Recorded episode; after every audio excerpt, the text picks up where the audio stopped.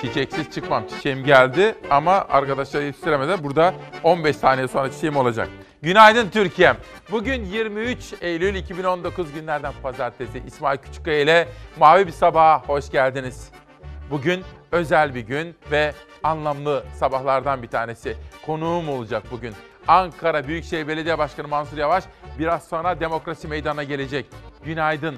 Uyanan herkes önce yanındakine, yakınındakine, sonra sokağa çıktığı zaman asansörde, caddede, evde, nerede olursa olsun sonra uzaktaki sevdiğine, özlediğine günaydın diyecek ve günaydın diyerek başlayacak. Bugün bizim manşetimiz adalet şart. Bu konuda haberler, dosyalar, manşetler ve bir İsmail Küçükkaya yazısı okuyacaksınız efendim. Adalet şart diyoruz.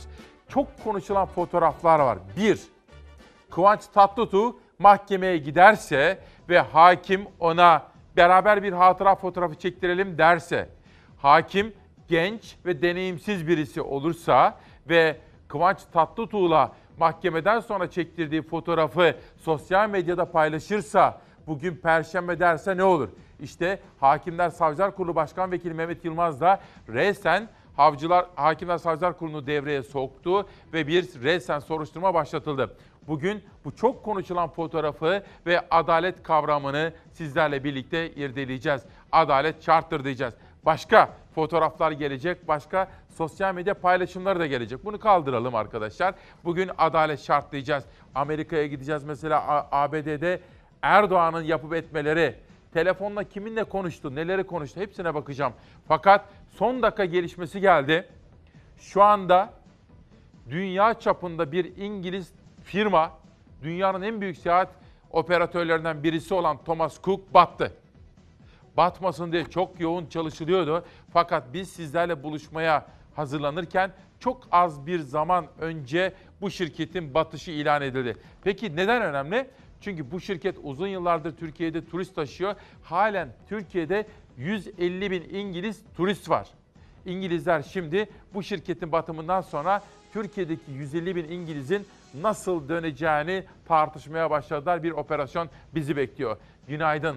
Gazete manşetleri, yerel ve uluslararası medya, özel hazırlıklar, dosyalar, sürprizler. Adalet şart dediğimiz bugüne Cumhurbaşkanı Erdoğan New York'taki temaslarıyla buyurun başlayalım.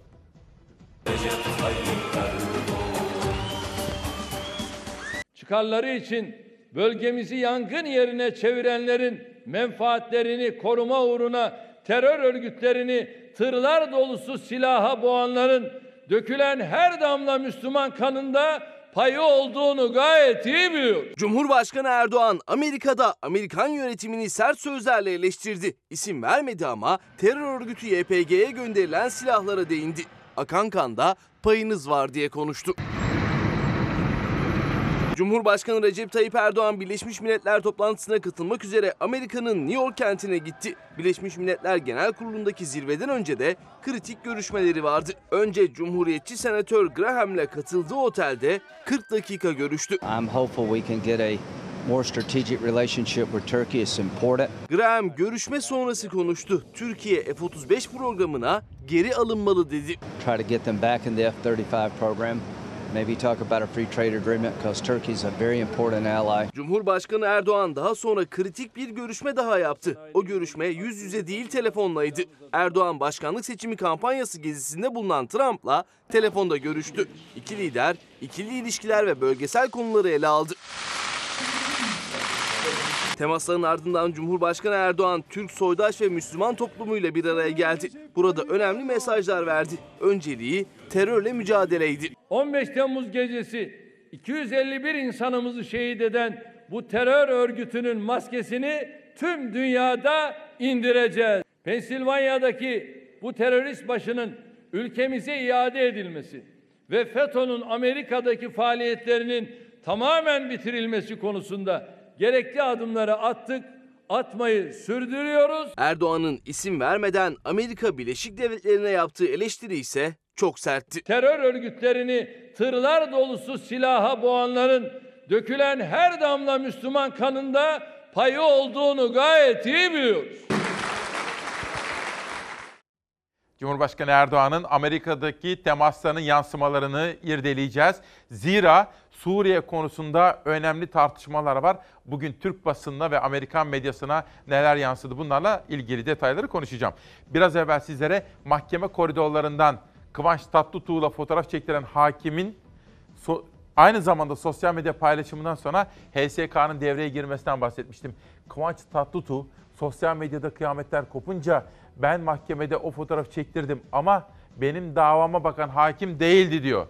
Fakat adalet şart dediğimiz bugün o fotoğrafın anlamını da HSK'nın devreye girdikten sonra meydana gelecekleri de detaylı olarak konuşacağız. Bir başkası çocuklarımızı dünyaya hazırlasın diye yolladığımız üniversitede bir üniversitenin en üst düzey yetkilisi, bir rektör neler öğretiyor çocuklara ya da neler öğretemiyor? Sosyal medyanın en çok konuştuğu o konudan da bahsedeceğim. Ama önce Karar Gazetesi ile başlıyorum. Zehir akıyor, devlet bakıyor. Körfez bölgesi fabrikaların insafına terk edildi. Bugün özellikle Karar Gazetesi'ni birinci sıraya aldım. Çünkü çevre sorunlarını çok önemsememiz ve öncelik vermemiz gerekiyor. Türkiye sanayisinin kalbi Körfez Dilovası adlı çevre felaketiyle karşı karşıya. Dev fabrikaların yer aldığı bölgede atıkların büyük çoğunluğu arıtım işleminden geçmiyor. Bacalardan zehir saçılıyor. Çolakoğlu Metalurji gibi dev demir çelik tesislerinden zehirli tozlar havaya karışıyor. Kömür tozları da denize dökülüyor. Kenan Butak'ın gitmiş, araştırmış yerinde uzmanlarla konuşmuş, fotoğraflar ve raporlar eşliğinde bu çevre felaketine dikkat çekmeye çalışıyor. Cuma günü bir eylem vardı. Bizim de lisede okuyan bir kızımız Selin Gören, Benim Mevsimlerim isimli bir kitap yazdı. Selin Gören de dünyayla eş zamanlı olarak Türkiye'de iklim bozulmasına dikkat çekmek için eylem yapan çocuklarımızdan bir tanesiydi. İlerleyen dakikalarda ve bu hafta size çocuklarımızın bu konudaki hassasiyetlerinden bahsedeceğim. İşte burada bakın bir üniversitenin rektörü bu sosyal medyanın bir numaralı konusu oldu. Kızımız yaşamını yitirmişti. Allah ona rahmet eylesin diyoruz. Ailesine sabırlar diliyoruz. Üsküdar Üniversitesi Rektörü Tarhan, Neslican kızımız seküler dünyasallaşma rüzgarına kapılmasaydı, dinlerin teselli gücünden faydalansaydı hastalığı düşman gibi görmezdi diyor. Hemen peşine İsmail Saymaz'dan bir tweet gelecek bu konuda. Son dönemin parlayan gazetecilerinden bir tanesi İsmail. Bu arada İsmail Saymaz geçtiğimiz Cuma günü de nişanlandı. Kendisine de Allah tamamını erdirsin diyor ve mutluluklar diliyorum. İsmail Saymaz, Nevzat Tarhan haklı diyor bir ironi yapıyor. Neslican hayatta kalmak için direnmeyip Cübbeli'den peygamberi rüyada görme garantili yanmaz kefen satın alsaydı belki biraz teselli bulabilirdi diyor. İşte bir üniversitenin başındaki kişinin yapmış olduğu hatalı paylaşım ve sonrasında sosyal medyadaki olup bitenler. Günaydın Türkiye.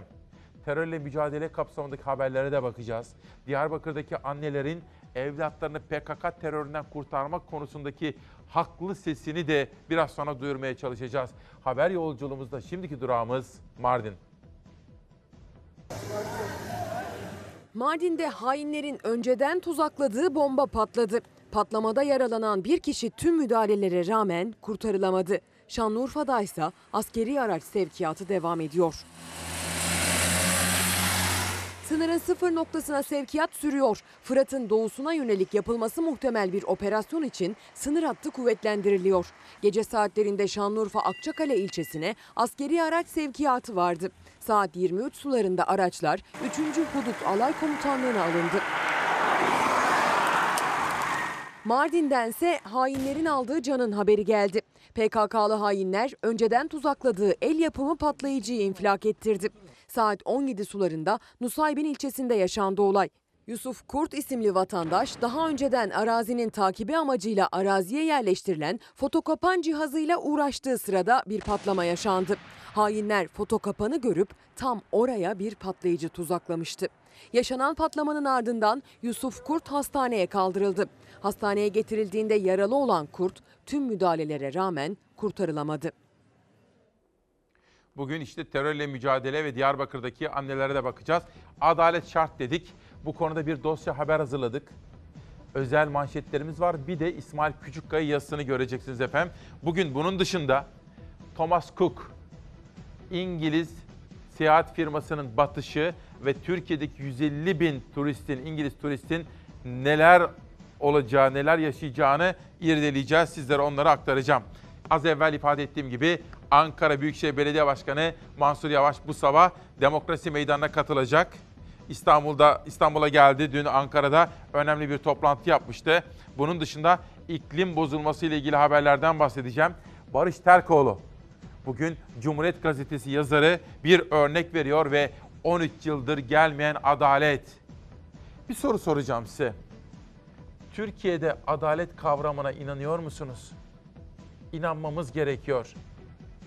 İşte bunu düşünelim, konuşalım, soralım ve sorgulayalım diyor ve sıradaki gazeteye geçiyorum. Sözcü. Tam da Cumhurbaşkanı Erdoğan'ın Amerika'da olduğu, Trump'la telefonda görüştüğü bir gün Saygı Öztürk imzalı bir manşet.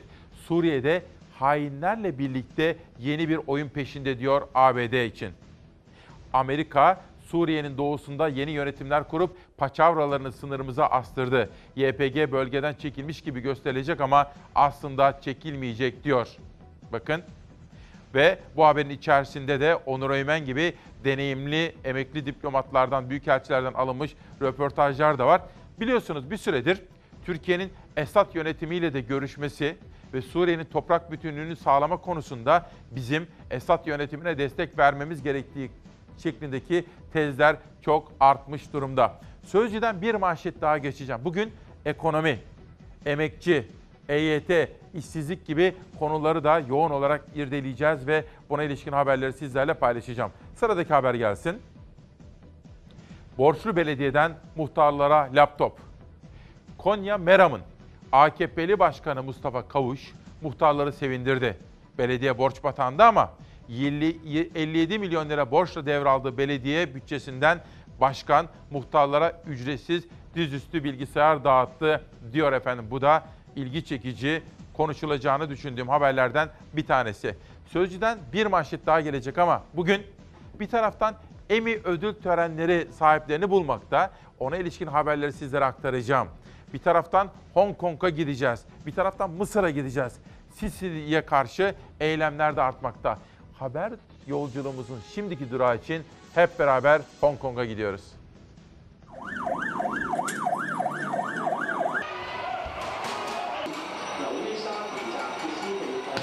Hükümet karşıtı göstericiler alışveriş merkezini işgal etti. Karşıt görüşteki insanlara saldırdı.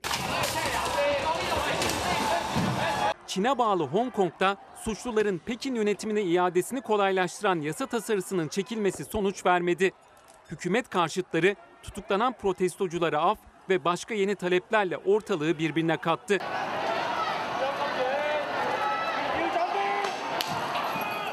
Göstericiler ilk olarak tren istasyonunun önünde toplandı. Polise molotof kokteyli attı. Olaylar gece boyunca sürdü. Eylemciler sokaklardaki insanları da hedef aldı. Demokrasi yanlısı broşürleri yırtmakla suçladığı iki kişiye saldırdı. Acımasızca dövdü. Olaylar ikinci gününde daha da şiddetlendi. Eylemciler bir alışveriş merkezini işgal etti. Mağazaları yağmaladı. Öfke kısa sürede büyüdü. Göstericiler Çin bayrağını çöpe attı. Sokaklarda kurdukları barikatları ateşe verdi. Polis göstericilere göz yaşartıcı gazla müdahale etti. Olayda çok sayıda eylemci gözaltına alındı.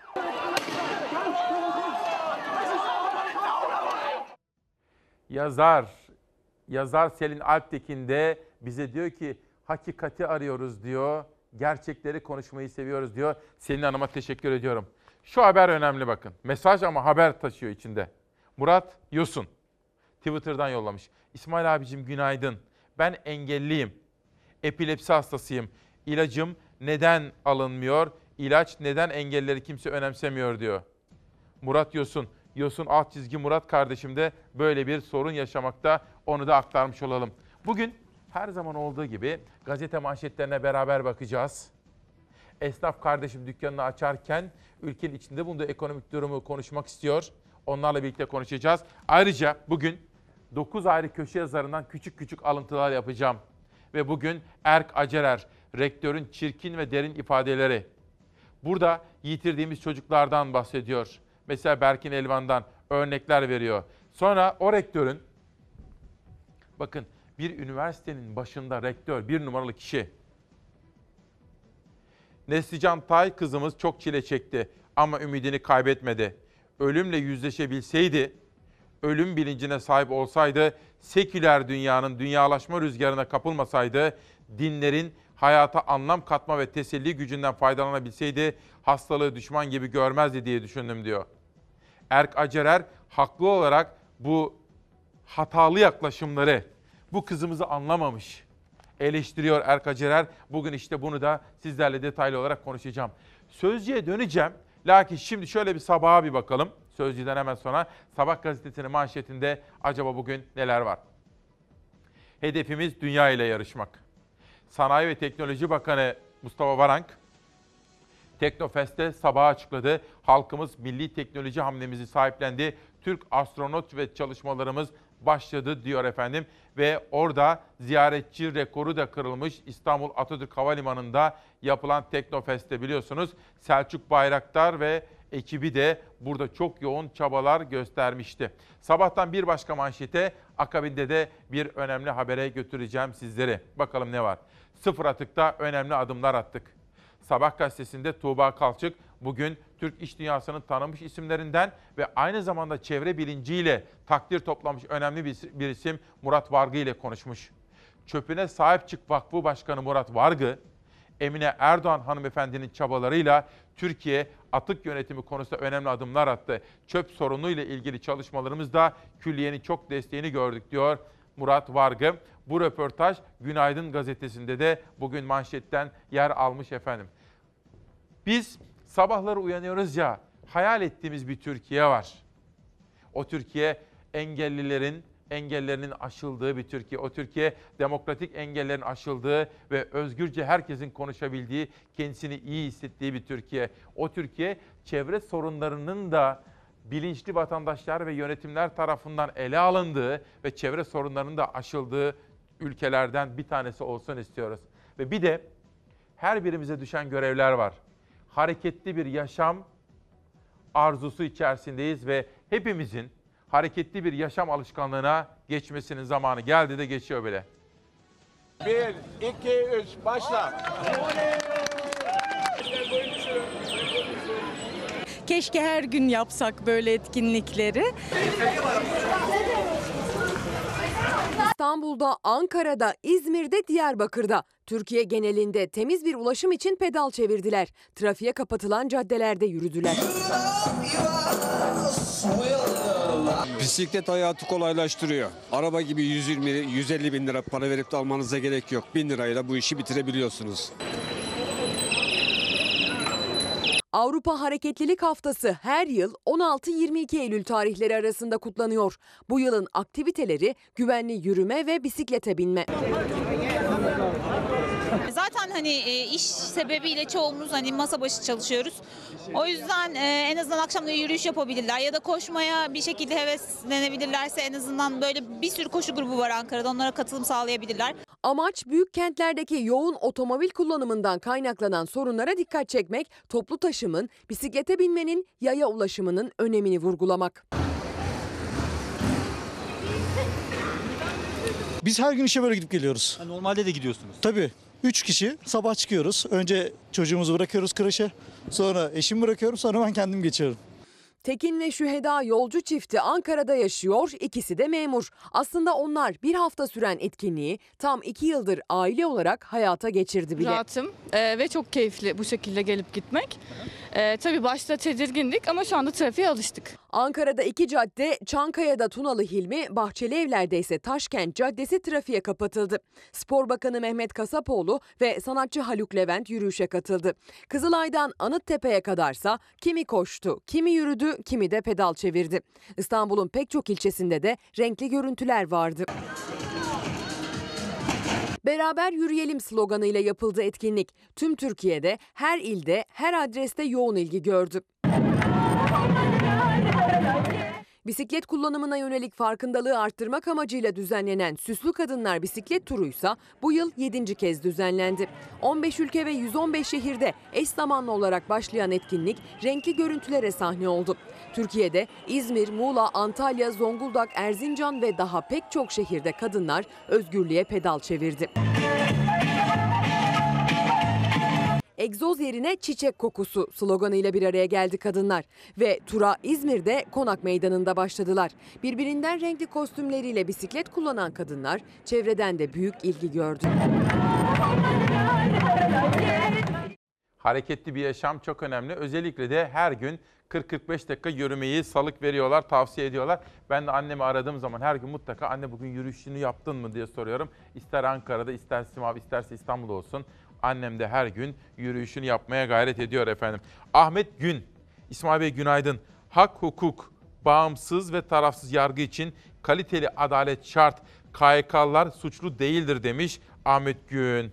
Elif Başman, geçen gün ben size yeni dönemde ekonomik sıkıntıyla baş ettiğimiz, mücadele ettiğimiz bu dönemde belediye başkanlarına düşen görevlerden bahsetmiştim ve demiştim ki çocuklarımızı okutacak, kadınlarımızı istihdam alanına sevk edecek ve geneli itibariyle de yoksullukla mücadele edecek, işsizlikle mücadele edecek bir yaklaşım.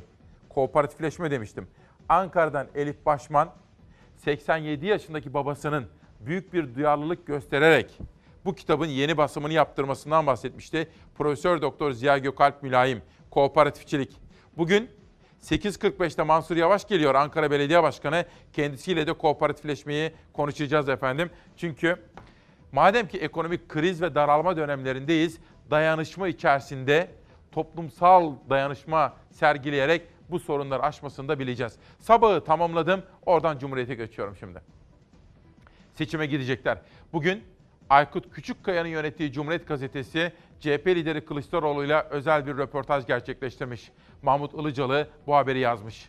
CHP lideri erken seçim tartışmalarını değerlendirmiş.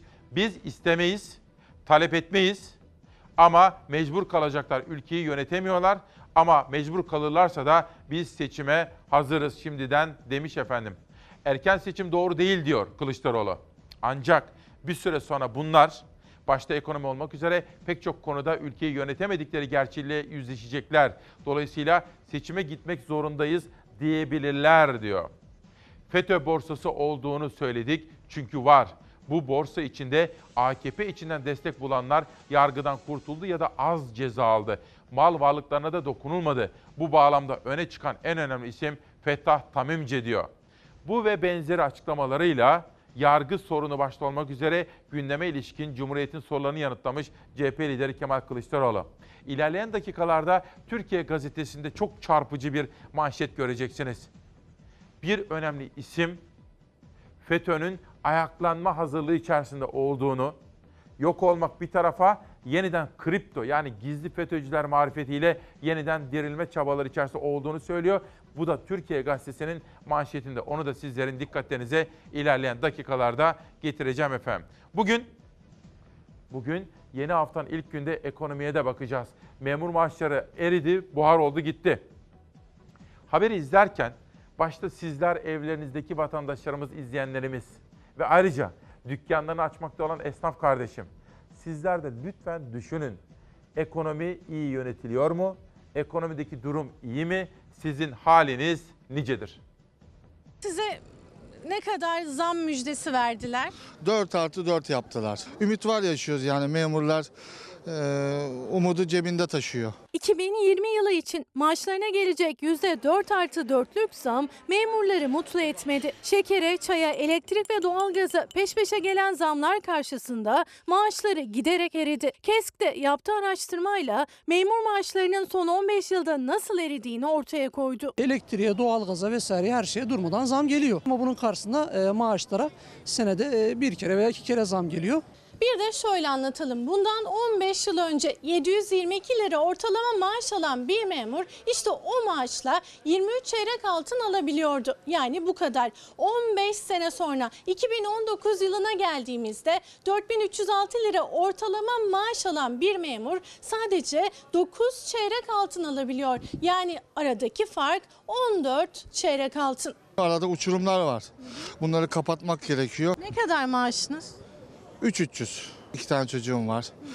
Ee, yani geçim gerçekten zor dönemiyoruz. 2019 yılında %4 artı 5'lik zam aldı memurlar. İlk 6 ayda 4650 lira aylık alan bir kamu çalışanının eline Temmuz'da sözleşme zammı ve 6 aylık enflasyon farkıyla 4930 lira geçmeye başladı. Ancak aynı memur bir yılda gelir vergisi olarak 8045 lira devlete geri ödedi. Hem memura hem de işçiye e, daha çok zam yapılması lazım. Çünkü dövizin karşısındaki milletin alım gücü iyice düştüğünden dolayı bayağı bir sıkıntı oluştu. Alım gücü düşmüş.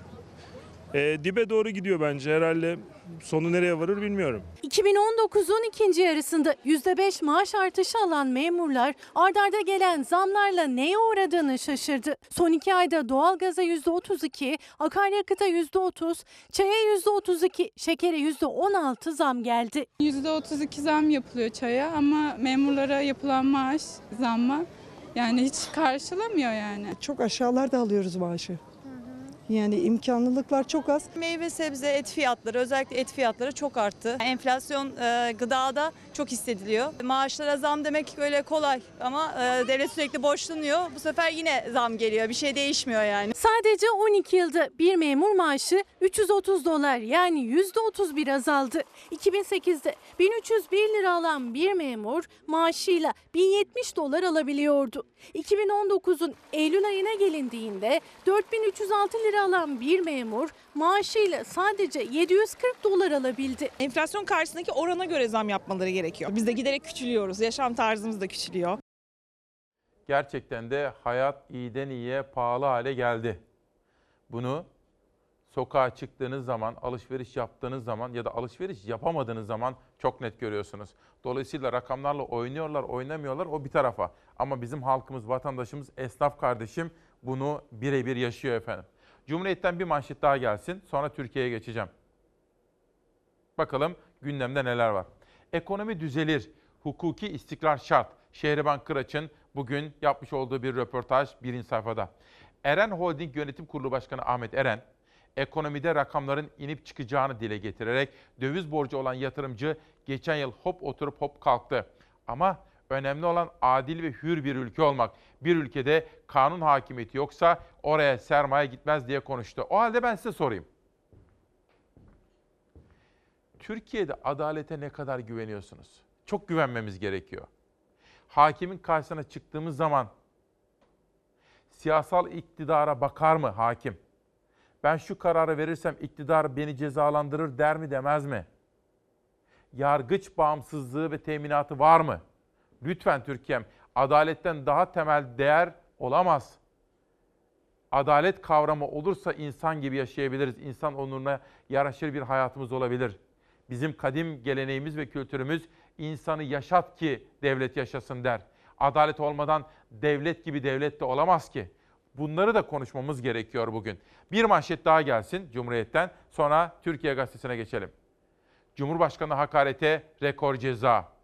Van'da yaşayan Burhan Borak 2014'te sosyal medyada yaptığı 7 ayrı paylaşım nedeniyle Cumhurbaşkanı hakaret suçundan yargılandığı davada her bir paylaşımı için 1 yıl 9 ay olmak üzere toplam 12 yıl 3 ay ceza aldı. Bakın mesela adalet kavramı derken bunu konuşmamız gerekmiyor mu? Sosyal medyadaki paylaşımları nedeniyle bir insana bakın sosyal medyadaki paylaşımları nedeniyle bir insana böyle 9 yıl, 10 yıl, 12 yıl mesela Canan Kaftancıoğlu'na da öyle. Hapis cezaları verilirse yargı reformuyla ilgili nasıl bir umut doğuracaksınız diye bir soru sormak isterim. Cumhuriyeti tamamladım. Türkiye Gazetesi'nde bir FETÖ manşeti var. Ama ondan önce sizi bir habere götürmek isterim. Ne var arkadaşlar sırada? Size geçen hafta bahsetmiştim. Lisede okuyan bir çocuğumuz. Adı Selin. Selin'le aradım, konuştum, kendisini kutladım. Lise öğrencisi olarak o da iklim bozulması ile ilgili bir duyarlılık sergiliyor. Ve Cuma günü bir konuşma yaptı o da. Bu kitabı o yazdı, Selin Gören. Selin Çarmıklı Kozak benim dikkatimi çekmişti yaz aylarında bununla ilgili. Çok ilgini çekecek tam senin konularınla ilgili demişti. Ve Selin Gören'le de ben tanıştım. Cuma günü çocuklarımız dünyadaki bütün akranlarıyla birlikte haykırdılar. Bizleri, büyükleri uyandırmaya, ayağa kalkmaya davet ediyorlar. Diyorlar ki, eğer siz, sizin bu duyarsız politikalarınız, çevreye karşı bu vandalca yaklaşımlarınız devam ederse biz ileride nasıl bir çevrede yaşayacağız diye soruyor çocuklarımız. Washington'da gençler iklim değişikliği konusunda yönetenleri göreve çağırdı. Protesto yürüyüşü yaptılar. New York'ta ise Birleşmiş Milletler İklim Zirvesi'ne 700 iklim aktivisti genç katıldı. Dünyanın dört bir yanında hafta sonu gençler iklim değişikliğiyle mücadele için radikal değişiklikler talep etti. Fizik, biyoloji, coğrafya bilen, bilimi öğrenen gençler olarak bizim harekete geçmemiz gerekiyordu. Ve geçtik de. Yesterday, millions of people 16 yaşındaki aktivist Greta Thunberg geçtiğimiz yıl Ağustos ayında her cuma günü İsveç parlamentosu önünde yaptığı eylemle bugünkü protesto gösterilerine ilham oldu. Greta her cuma okula gitmedi, parlamento önüne gitti. Yaptığı eylemlerle bugün dünya çapında bir iklim aktivisti olarak kabul görmeye başladı. Milyonlarca gencin oluşturduğu pek çok iklim örgütünün kuruluşuna ilham veren genç aktivist son olarak Birleşmiş Milletler İklim Zirvesi'nde söz aldı. Dün dünyanın dört bir tarafından milyonlarca insan gerçek bir iklim aksiyonu talep ettiler. Özellikle gençler. Biz gençlerin bir araya geldiğini ve durdurulamaz olduğunu gösterdik. Cuma günü New York'ta düzenlenen iklim eylemine 1,5 milyon genç Amerikalı katıldı. Yetkililer ailelerinin izni olmak koşuluyla Cuma günü protestoya katılmak isteyen öğrencilerin derslere girmemesine izin verdi. Gençler geleceğimizi kurtarın dedi, iklim adaleti talep ettiler. Washington'da Amerikan Kongre binası yanındaki National Mall isimli parkta bir araya geldiler. Başka bir gezegen yok dediler. Dünyaya sahip değilsiniz, onu sadece ödünç aldınız diye seslendiler yönetenlere. Türkiye'den de eyleme ses verdi gençler. Selin Gören bir araya getirdiği aktivist akranlarına böyle seslendi. Bugün biz de slogan atmaya, şarkı söylemeye, karar alıcılardan değişim talep etmeye ve temiz bir gelecek için mücadele etmeye geldiniz. Hoş geldiniz. İyi ki geldiniz. Dünya çapında gençler harekete geçti. İklim değişikliği konusunda imzalanan anlaşmaların gereği yerine getirilsin diyorlar. Hem kendi hem de dünyanın geleceği için sıfır karbon istiyorlar. Yönetenleri göreve çağırıyorlar. Çevre sorunlarını ve konusunu sürekli gündemde tutacağız. Bu sene bizim Fox'taki 7. yılımız. Dolayısıyla İsmail Küçükkaya ile Çalar Saat'te 7. sezonumuzda en önemli gündem maddelerinden bir tanesi de çevre sorunları olacak. Bu fotoğraf çok konuşuldu. O kadar çok paylaşım yapıldı ki efendim. Fotoğrafa dikkatle bakınız. Bir vergi davası için mahkemeye gidiyor Kıvanç Tatlıtuğ. Sahte fatura kullandı kullanmadı gibi iddialar var. Ve mahkemede yani o mahkemeden çıkınca mı çıkmadan mı bilmiyorum. Orasını HSK araştırmasından sonra öğreneceğiz. Bir hakim, genç bir hakim, belli ki tecrübesiz, yaptığı işin ne anlama geldiğini tam olarak anlamamış bir hakim. Yüzünü kapattım özellikle, ismini de vermiyorum. Hakim bu fotoğrafı paylaştı ve perşembe sürprizi dedi. Tabii önce davası görülen yerde yani davasına bakan hakim de çekildi zannedildi. Kıvanç Tatlıtuğ sonra dedi ki hayır dedi evet ben mahkemeye gittiğim zaman bu fotoğrafı çektirdim ama fotoğrafı çektirdiğim hakim benim davama bakan hakim değil dedi. Fakat sosyal medyada çok konuşuldu. Bir hakim o gün mahkemeye gelen ve sahte fatura iddiasıyla ilgili yargılanmakta olan bir ünlüyle, bir yakışıklıyla böyle bir fotoğraf çektirir miydi? Fotoğrafın çektirildiği yere bakınız. Sosyal medyadaki kıyamet kopunca HSK Başkan Vekili Mehmet Yılmaz bununla ilgili olarak pazartesi yani bugün itibariyle kamuoyuna bilgilendirme yapılacağını söyledi ve Hakimler Savcılar Kurulu'nun reysen yani kendiliğinden bir inceleme başlatmış olduğunu söyledi. İşte tabii o kadar çok genç ve tecrübesiz hakim var ki efendim şimdi iş başında böylesine tuhaflıklar ya bunun kabul edilebilir bir tarafı yok bakın. Böylesine tuhaflıklarla karşı karşıyayız. Ve bugün Cumhuriyet Gazetesi'nde CHP lideri Kılıçdaroğlu'yla yapılan bir röportaj. İsterseniz önce Önce Türkiye Gazetesi manşetine bakalım. Akabinde FETÖ konusunda, FETÖ borsası konusunda Kılıçdaroğlu'nun sözlerini hep beraber okuyalım. Önce Türkiye Gazetesi gelsin. İhlas grubunun gazetesi bugün konuşulacak bir manşetle çıkmış. FETÖ yeniden yapılanıyor diyor bakın. Ya o kadar şeyler yapıldı. Dün Saygı Öztürk'ün yazısından öğreniyoruz. Bir dakika. Bakın 15 Temmuz hain FETÖ kalkışmasından sonra neler neler yapıldı. Olağanüstü hal yaşadık. Yüz binlere varan insanlar gözaltına alındı, kimisi tutuklandı. 50 binden fazla şu anda. Yüz binlerden fazla insan kamudan atıldı. Dün Saygı Öztürk diyor ki halen Türkiye'de 152 bin kişi hakkında FETÖ kapsamında gizli bir soruşturma yürütülüyor. Dün Saygı Öztürk bunu yazdı. Dehşet verici. Ve bugün hükümeti destekleyen bir grup, İhlas grubunda bir manşet. Emniyetin iki numarasından çarpıcı tespit, FETÖ yeniden yapılanıyor. Hain örgüt kriptoların sahaya sürüp birçok ilde ayağa kalkmaya çalışıyor. Bakın çok çarpıcı bir söz bu. Darbe girişimi sonrası kararlı mücadele FETÖ'nün belini kırdı. Ancak terör örgütü hain planlarını yine devreye sokmaya çalışıyor. Emniyet Genel Müdür Yardımcılığına tayin edilen İbrahim Kulular, eski görev yeri Kayseri'deki tabloyu anlattı. Yeni imam ve ablalar tayin etmişler. Operasyonda 27 kişiyi aldık. FETÖ'nün bitmesi bir tarafa. Bırakın bitmesini yeniden yapılanma çabaları var. Bu örgüt yani FETÖ 132 ülkede hala faal. Ticarete devam ediyorlar. Okulları halen açık. Türkiye aleyhinde kulis yapıyorlar. Böyle bir örgütün bitmesi an meselesi olamaz diyor. Ama nasıl biter? Hukukla biter. Lütfen dikkatle takip ediniz. Bugün Cumhuriyet Gazetesi'ndeki röportajında Kılıçdaroğlu ne diyor bakın. Erdoğan'ın avukatları izlenmeli. Ben şöyle biliyorum. Şikayet edilmesi ve bütün bu gerçekler bilinmesine rağmen savcı dava açmadı. Bu Fethullah Tamimce meselesinden bahsediyor Kılıçdaroğlu. İtiraz üzerine bir başka mahkemeye gitti. O mahkemede dava açılmamasına karar verdi. Erdoğan'ın avukatları bu davalara bakıyordu. Yani Kılıçdaroğlu diyor ki, Cumhurbaşkanı Erdoğan'ın davalarına da bakan avukatlar bazı FETÖ davalarını alıyorlar, onlarla özel ilgileniyorlar diyor. Başkaca vahim iddiaları da var. Erdoğan'ın avukatlarıyla ilgili yok savcıları yönlendiriyorlar, savcı tayinlerinde bir takım onların etkinlikleri var diye bugün Cumhuriyet Gazetesi'nde çok çarpıcı detaylar var bilmiyorum. Eğer Cumhurbaşkanlığından veya avukatlardan bir açıklama gelirse seve seve ben de burada yer veririm. Ama herhalde Cumhuriyet Gazetesi'ne de bir açıklama gönderebilirler diye düşünüyorum efendim. Haber yolculuğumuza devam edelim. Bakalım ne var. Evet. Şimdi bir de Diyarbakır'a gideceğim. Önce Sabah gazetesine bir geri dönelim. Sabah gazetesinde buna ilişkin bir manşet vardı. Türkiye burada CHP nerede diye soruyor. Evlat nöbetindeki anneler öfkeli. Her kesim destek verdi. Sadece CHP gelmedi. Diyarbakır'da HDP önünde oturma eylemi yapan annelerden Ayşegül Biçer, Salih Edizer ve Fevziye Çetinkaya şunları söyledi.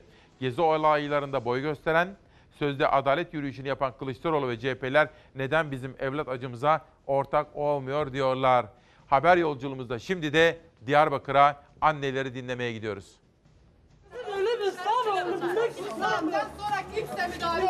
Bugün 20 günde bir tane bir Allah alıp tek şey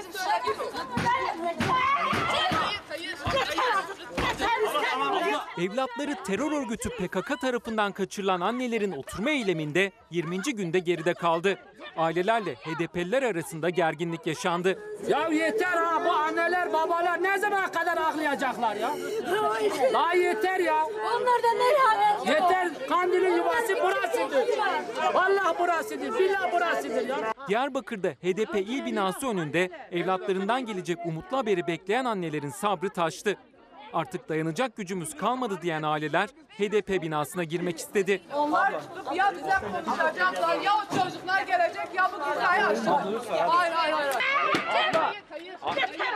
Amca, abla. Dışarı. Abla bir sakin ol.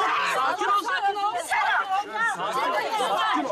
Tartışma sırasında fenalaşan anneler oldu. Yeter gücümüz kalmadı artık sabrımız tükendi. Yeter artık sabrımız tükendi yeter. Gerginlik polisin araya girip aileleri binadan uzaklaştırmasıyla sona erdi. Türkiye sesimi duysun. Analar, bacılar biz bu evlatları öyle kolay şartlarda büyütmüyoruz. Evladımız düştü mü içimiz yanardı. Şimdi o dağda acaba ellerine diken mi batıyor, ayaklarına diken mi batıyor? Bu zulme bir dur deme zamanı geldi de geçiyor bile. 20. günde oturma eylemine katılan aile sayısı 45'e yükseldi. Kızı 2015 yılında Bitlis'te kaçırılan bir anne daha ailelere desteğe geldi. Yavrumu da tüm anaları da güldürsünler. Yavrularımızı bize versinler. Biz buraya oturmaya gelmedik. İşimizi, gücümüzü, evimizi bırakmışız. Çocuklarımızı almaya geldik. Merdivenlerde geçirdikleri günler onlara aylar gibi gelse de aileler oturma eylemini sürdürmekte kararlı. Vedat polis memuruydu. İzine gelirken oğlumu zorla silah zoruyla kaçırdılar. Yaklaşık 20 gün inşallah bunu kışta da burada oturacağız. Burayı kapatmadan gitmeyeceğim. Usta Birliği'ne teslim olmak için gittiği Cizre'de terör örgütü tarafından kaçırılan Emrah Avunan'ın anne ve babası da eyleme katıldı. Anne Leyla Avunan oğluna olan özlemini bir yaşındaki kızının adını hasret koyarak dindirmeye çalıştığını söyledi. Çocuğuma hasreti yaşadım, ona adını hasret koydum. Annelerin içi yani anneler böyle söylüyor. Anneler evlatlarını istiyorlar efendim. Pınar Güler, İsmail Bey günaydın. Yıllardır bu ülkeye hizmet veren, vergi veren dürüst sanayiciler, iş adamları, işler bozuldu, çeklerini ödeyemedi diye hapse girmek üzere. Lütfen sessiz kalmayın, adalet şart diyor. 5941 yasası iptal olsun diyor. Çekle ilgili bir duyarlılık sergilemeye çalışıyorlar efendim. Peki bir de kültür sanattan da bahsedeceğim. Bir soru sorayım önce sıradaki habere geçmeden evvel bir vandal, bir vandal karısını bıçaklıyor. Boşanmak isteyen karısını bıçaklıyor vandal. Ve neden yaptın diye soruyorlar. Ben de size sormak istiyorum. Böyle bir vandal bunu nasıl açıklar? Ne demiştir? Hadi söyleyin bana ne demiştir? Karısını ya boşanmak istiyor diye karısını bıçaklıyor bir vandal, bir vahşi. Şimdi anlatacağım. Bu arada İstanbul'da Kültür Sanat Günleri efendim Bienal. Ben de Cuma günü Bienal'i gezdim. Size yeri ve zamanı geldiğince anlatacağım. Ana sponsoru koç olan Bienal'den kültür sanat haberlerini vereceğim. Bu arada aramıza yeni katılan bir muhabir arkadaşım var. Arkadaşım Beyza. O Beyza şimdi haber hazırlıyor. Beyza Gözeyik ve Emmy ödüllerini kimin kazandığı ile ilgili haberi de bittiği zaman sizlere onu da sunacağım. Hüseyin Yayman hocam Hataylı ve Hüseyin Yayman hocam davet etti Hatay Milletvekili. İstanbul Arkeoloji Müzesi'ni gezdik. Buradan da size fotoğraflar ve haberler aldım, alıntıladım. Özellikle yeni bölümler var. Kültür ve sanatı da ihmal etmeden sizlere anlatacağım. Bu arada galiba Cuma günü Hatay günleri de başlıyor. Onun da haberi takip listeme alındı. Türkiye'yi aldım, tamamladım. Sırada bir gün manşeti var. Bakalım bir günün manşeti. Kanserden beter sağlık sistemi. Mustafa Mert Bildirici'nin özel haberi burada manşette. Kansere karşı yürüttüğü mücadeleyle tanınan Nesican son yolculuğuna uğurlandı. Nesican'ın ölümü yaşanan sorunları yeniden gündeme taşıdı. Bakalım neymiş şöyle bir okuyalım.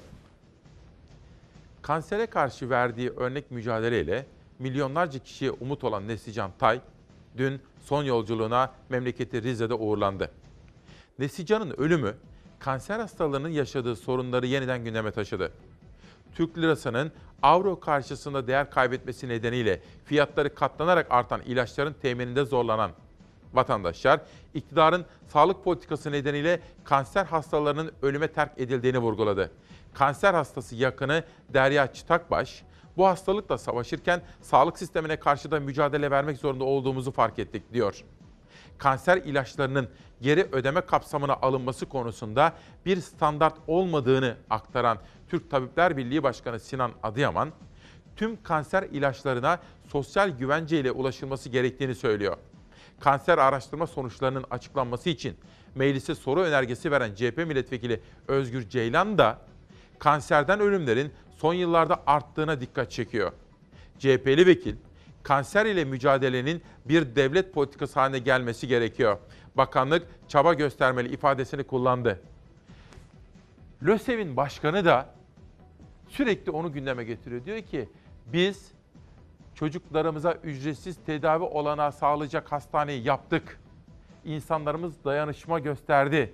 Tuğla verdi. Herkes bir tuğla diyerek böyle bir çabanın içerisine girdi. Neden bizim hastanemize ruhsat verilmiyor diyerek Sağlık Bakanlığı haklı yerinde makul bir sesleniş yapıyor efendim. Bu da bizim bu seneki takip listemizdeki önemli konulardan bir tanesi. Şöyle 4-5 dakika öncesi bir soru sormuştum. Bir vahşi boşanmak isteyen karısını bıçaklayınca neden yaptın diye kendisine soranlara ne yanıt vermiştir? Talihsiz kadın boşandığı eşi tarafından 8 yerinden bıçaklandı. Barışma teklifini reddeden eski karısını ekmek bıçağıyla ağır yaralayan adam neden bıçakladınız sorusuna şaka gibi bir cevap verdi. Neden bıçakladınız eşinizi? Çok seviyorum o yüzden. Bir insan bir insanı çok sevdiği için nasıl olur da 8 yerinden bıçaklar kimse anlam veremedi. İzmir'in Tire ilçesinde yaşandı cinayet. Hemşirelik yapan Fatma T. iki çocuk annesiydi. Eşinden boşanmıştı. Eski eş Günay A ise iş çıkışı evine dönen kadını takip etti, barışmayı teklif etti. Fatma T. barışmayı reddedince eski koca zavallı kadını sokak ortasında 8 yerinden bıçakladı. Hemşirelik yapan kadın paydos edip çıktığı hastaneye acil servisten ağır yaralı şekilde geri döndü. Tire Devlet Hastanesi'nden İzmir merkeze sevk edilen Fatma T'nin sağlık durumu ciddiyetini koruyor. Eli bıçaklı eski kocaysa yakalandı, adalete teslim edildi. Emniyet yetkilileri ise Teknofest'te KADES sistemini yeniden hatırlattı. Şiddet mağduru kadınların acil durumlarda kullanması için geliştirildi sistem. Her akıllı telefona indirilebilen sistem sayesinde tehlike anında kadın tek tuşla emniyetin desteğini alabiliyor. İstanbul Havacılık Uzay ve Teknoloji Festivali'nde bir kez daha tanıtılan sistemle kadınların şiddetten ve hatta ölümden korunması hedefleniyor. Bu konuyu Canan Güllü buradaydı ya. Onunla konuştuğumuz gibi bir seferberlik mantığı ile adeta ulusal seferberlik sistemiyle çözmemiz gerekiyor. Sevdiğim için diyor. Sevmeyi bilmiyor ki adam. Seven şiddete başvurur mu? Sözün gücünü bilmiyor. Sözün gücünü bilmiyor. Az evvel sizlere Arkeoloji Müzesi'nden bahsetmiştim. Zaman zaman bahsedeceğim. Kültür Sanat Bienal'den bahsetmiştim. Bir de Cuma günü Yapı Kredi 75. yıl konseri kapsamında David Garrett, Dünya Garrett, David Garrett dünya çapındaki turnasını turnesini sürdürüyor ve İstanbul'a da geldi. Bir konser verdi ve ülkemizden ayrıldı. Kültür sanat dünyasından o haberi de vermiş olalım. Bugün bugün adalet şart dedik efendim. Çünkü insan olmamızın da devletimizin hepimize layık bu kadim toprakların geleneğine layık bir devlet olabilmesi için de her şeyin başında adalet geliyor.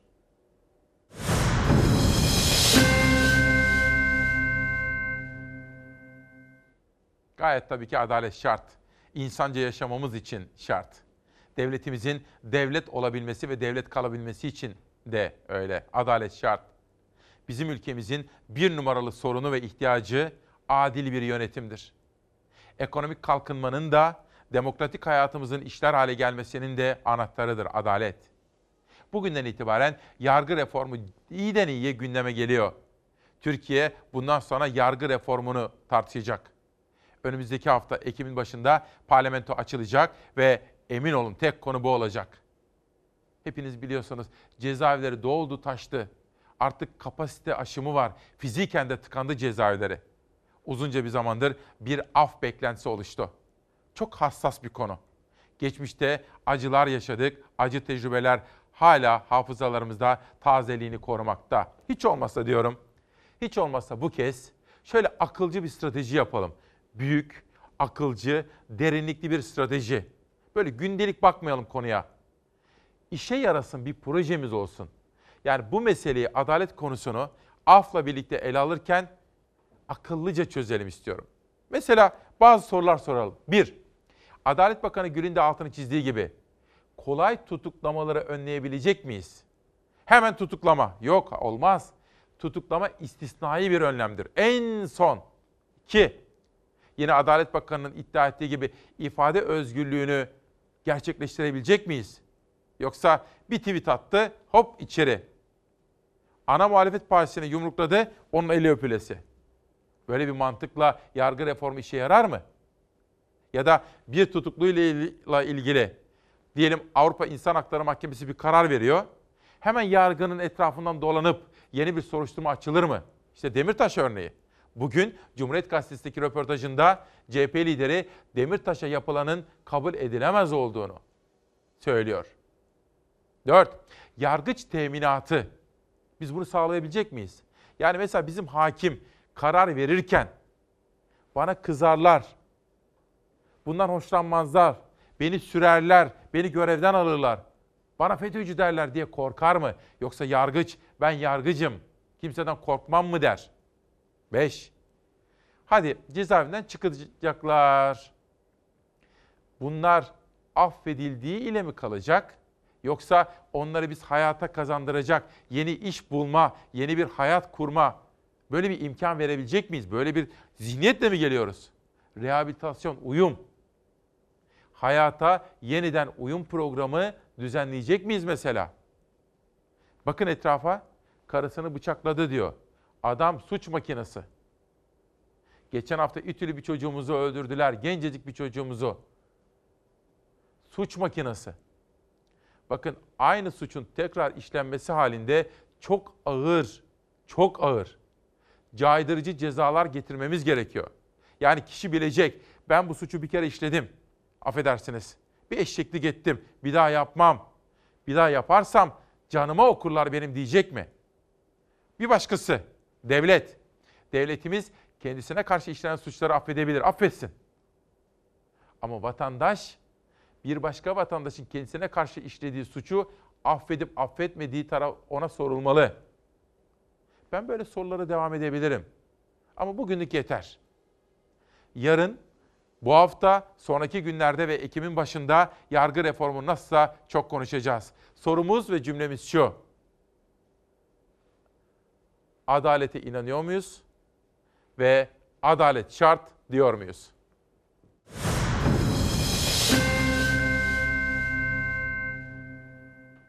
İşte bütün bunları çalışırken dün ekip arkadaşlarımla da konuştuk, danışmanımla da konuştuk. Sonra Zafer Söken'den rica ettim. Zafer dedim, Devlet Bahçeli'nin gündeme getirdiği günden itibaren başlayarak, şimdi Adalet Bakanı'nın yargı reformu konusundaki sözleri, muhalefetin buradaki yaklaşımları, cezaevlerindeki bekleyenler, cezaevindeki vatandaşlarımızın dışarıdaki aileleri hepsini de kapsayacak bir dosya haber hazırlayalım dedim. Sağ olsun Zafer'le Uğur Gök de o dosyayı hazırladılar. Yargı reformu belgemizi açıkladı. Ve bunu hayata koymak üzere çok büyük bir kararlılık var. Yargı reformu meclisin yeni döneminin en önemli gündem maddesi olacak. Siyaset yeni strateji belgesini konuşacak. Düzenleme Ekim ayı başlar başlamaz genel kurula gelecek. Af ise biraz daha bekleyecek. Biz biliyoruz ki en iyi reform en iyi uygulamadır. Adalet Bakanlığı çalışmalar yaptı. Cumhurbaşkanı Erdoğan 30 Mayıs'ta açıkladı yeni yargı reformu strateji belgesini. İfade özgürlüğünü demokrasinin en önemli şartı olarak görüyoruz. Tutuklamayı istisnai tedbir, tutuksuz yargılamayı asıl yöntem olarak görüyoruz. Tutukluluk tedbirine ancak zorunlu hallerde başvurulmasını sağlayacak değişiklikler yapacağız. Erdoğan'ın açıkladığı ve detayları zaman geçtikçe şekillenen reform paketinde önemli değişiklikler dikkat çekti. Bazı fiillere yönelik soruşturmaların fail ile savcı arasında anlaşmayla sonlandırılabileceğini sağlayacağımıza inanıyorum. Cezada pazarlık yönteminin modelidir. Mağdurun rızası ve mahkemenin onayı da mutlaka aranacaktır. Söz konusu düzenlemeyle 5 yılın altında hapis cezası alanlara Yargıtay'a temyiz yolu açılması öngörülüyor. Arabuluculuk sisteminin kapsamının genişletilmesi planlanıyor. Avukatlık için sınav sistemi geliyor ve 15 yılı aşkın süre avukatlık yapanlara yeşil pasaport verilmesi hedefleniyor. Avukatlara da belli kriterler dahilinde yeşil pasaport hakkı vererek Tabii tüm avukatlara değil değil mi? Yargı reformu paketi oluşturulurken Türkiye Barolar Birliği çok sayıda sivil toplum örgütü ve akademisyenlerin de görüşü alındı. 38 maddelik yasa teklifi hazırlandı. Taslakla birlikte 15 yasanın değişmesi bekleniyor. Belli bir e, düzeyde e, kamuoyunu ve vatandaşları rahatsız etmeyecek şekilde infaz sistemine yönelik ne gibi düzenlemeler yapılır bunları çalışıyoruz. İlk yargı paketiyle ilgili çalışmada sona gelindi. AK Parti yasa teklifi taslağını ilk olarak Cumhur İttifakı ortağı MHP'ye sundu. Bir partinin genel başkanı, yürütmenin başı yargı paketi açıklıyor. Kuvvetler ayrılığının ayaklar altına alındığı, tek adam rejiminin egemenliğinin tescillendiği günlerden bir tanesi. AK Parti bu haftada yasa teklifi taslağını CHP ve İyi Parti'ye iletecek. Muhalefetin de görüşlerini alacak, eleştirilerini dinleyecek. AK Parti yasa taslağını HDP'ye ise götürmeyecek. Muhalefetle anlaşılması durumunda yargı reformu paketi meclisin 1 Ekim'de açılmasıyla birlikte öncelikli gündem maddesi olacak. Milletvekilleri ilk reform paketini görüşecek. Daha evvelden af yasası üzerinde bizim o da ceza indirimi konusu esas alınmıştır. Yasa tasarısı mecliste bulunmaktadır. Hazırlanan yargı paketinde kamuoyunda af olarak da nitelendirilen cezaların infazında indirime gidilmesine ilişkin düzenleme yer almayacak.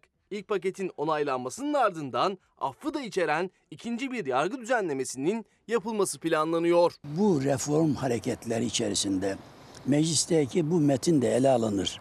Birlikte değerlendirilirse belki daha hayırlı adımlar atılmış olur. Cezaevlerindeki doluluğun azaltılması maksadıyla üzerinde çalışmalar devam ediyor düzenlemede. Ama bazı suçların indirimden muaf tutulması planlanıyor. Belli bir e, düzeyde e, kamuoyunu ve vatandaşları rahatsız etmeyecek şekilde infaz sistemine yönelik ne gibi düzenlemeler yapılır bunları çalışıyoruz. Herkesi serbest bırakmak gibi bir şey olmaz. Gürol Kıraman'a da katkıları için çok teşekkür ediyorum. Bugün, yarın, bu hafta ve önümüzdeki hafta bu konu gündemimizde olacak efendim. Çok önemli bir şekilde. Ve rekor kırıldı. Bakın çok önemli. Esnafımızın halini düşününüz. Ödenemeyen çekler %273 arttı. Esnaf ve KOBİ yani küçük ve orta boy işletmeler yani aslında ekonominin can damarı çeklerini ödeyemez hale geldi. 200 bin üzerinde esnaf çeklerini ödeyemediği için hapis cezası ile karşı karşıya adalet şart demişler efendim bakın. Bir başkası Bahattin Yücel, dünyanın ilk seyahat acentesi Thomas Cook battı, iflasını açıkladı. Türkiye turizmini de yakından ilgilendiriyor. Şu anda Thomas Cook tarafından Türkiye'ye getirilen ve ülkesine nasıl döneceği bilinemeyen 150 bin İngiliz turist var Türkiye'de. İngilizler şu an itibariyle bunu tartışma gündemine almış durumdalar. Bir günden iki haber daha var sırada. Bu arada Ankara Büyükşehir Belediye Başkanı Mansur Yavaş bu sabah demokrasi meydanına katılıyor.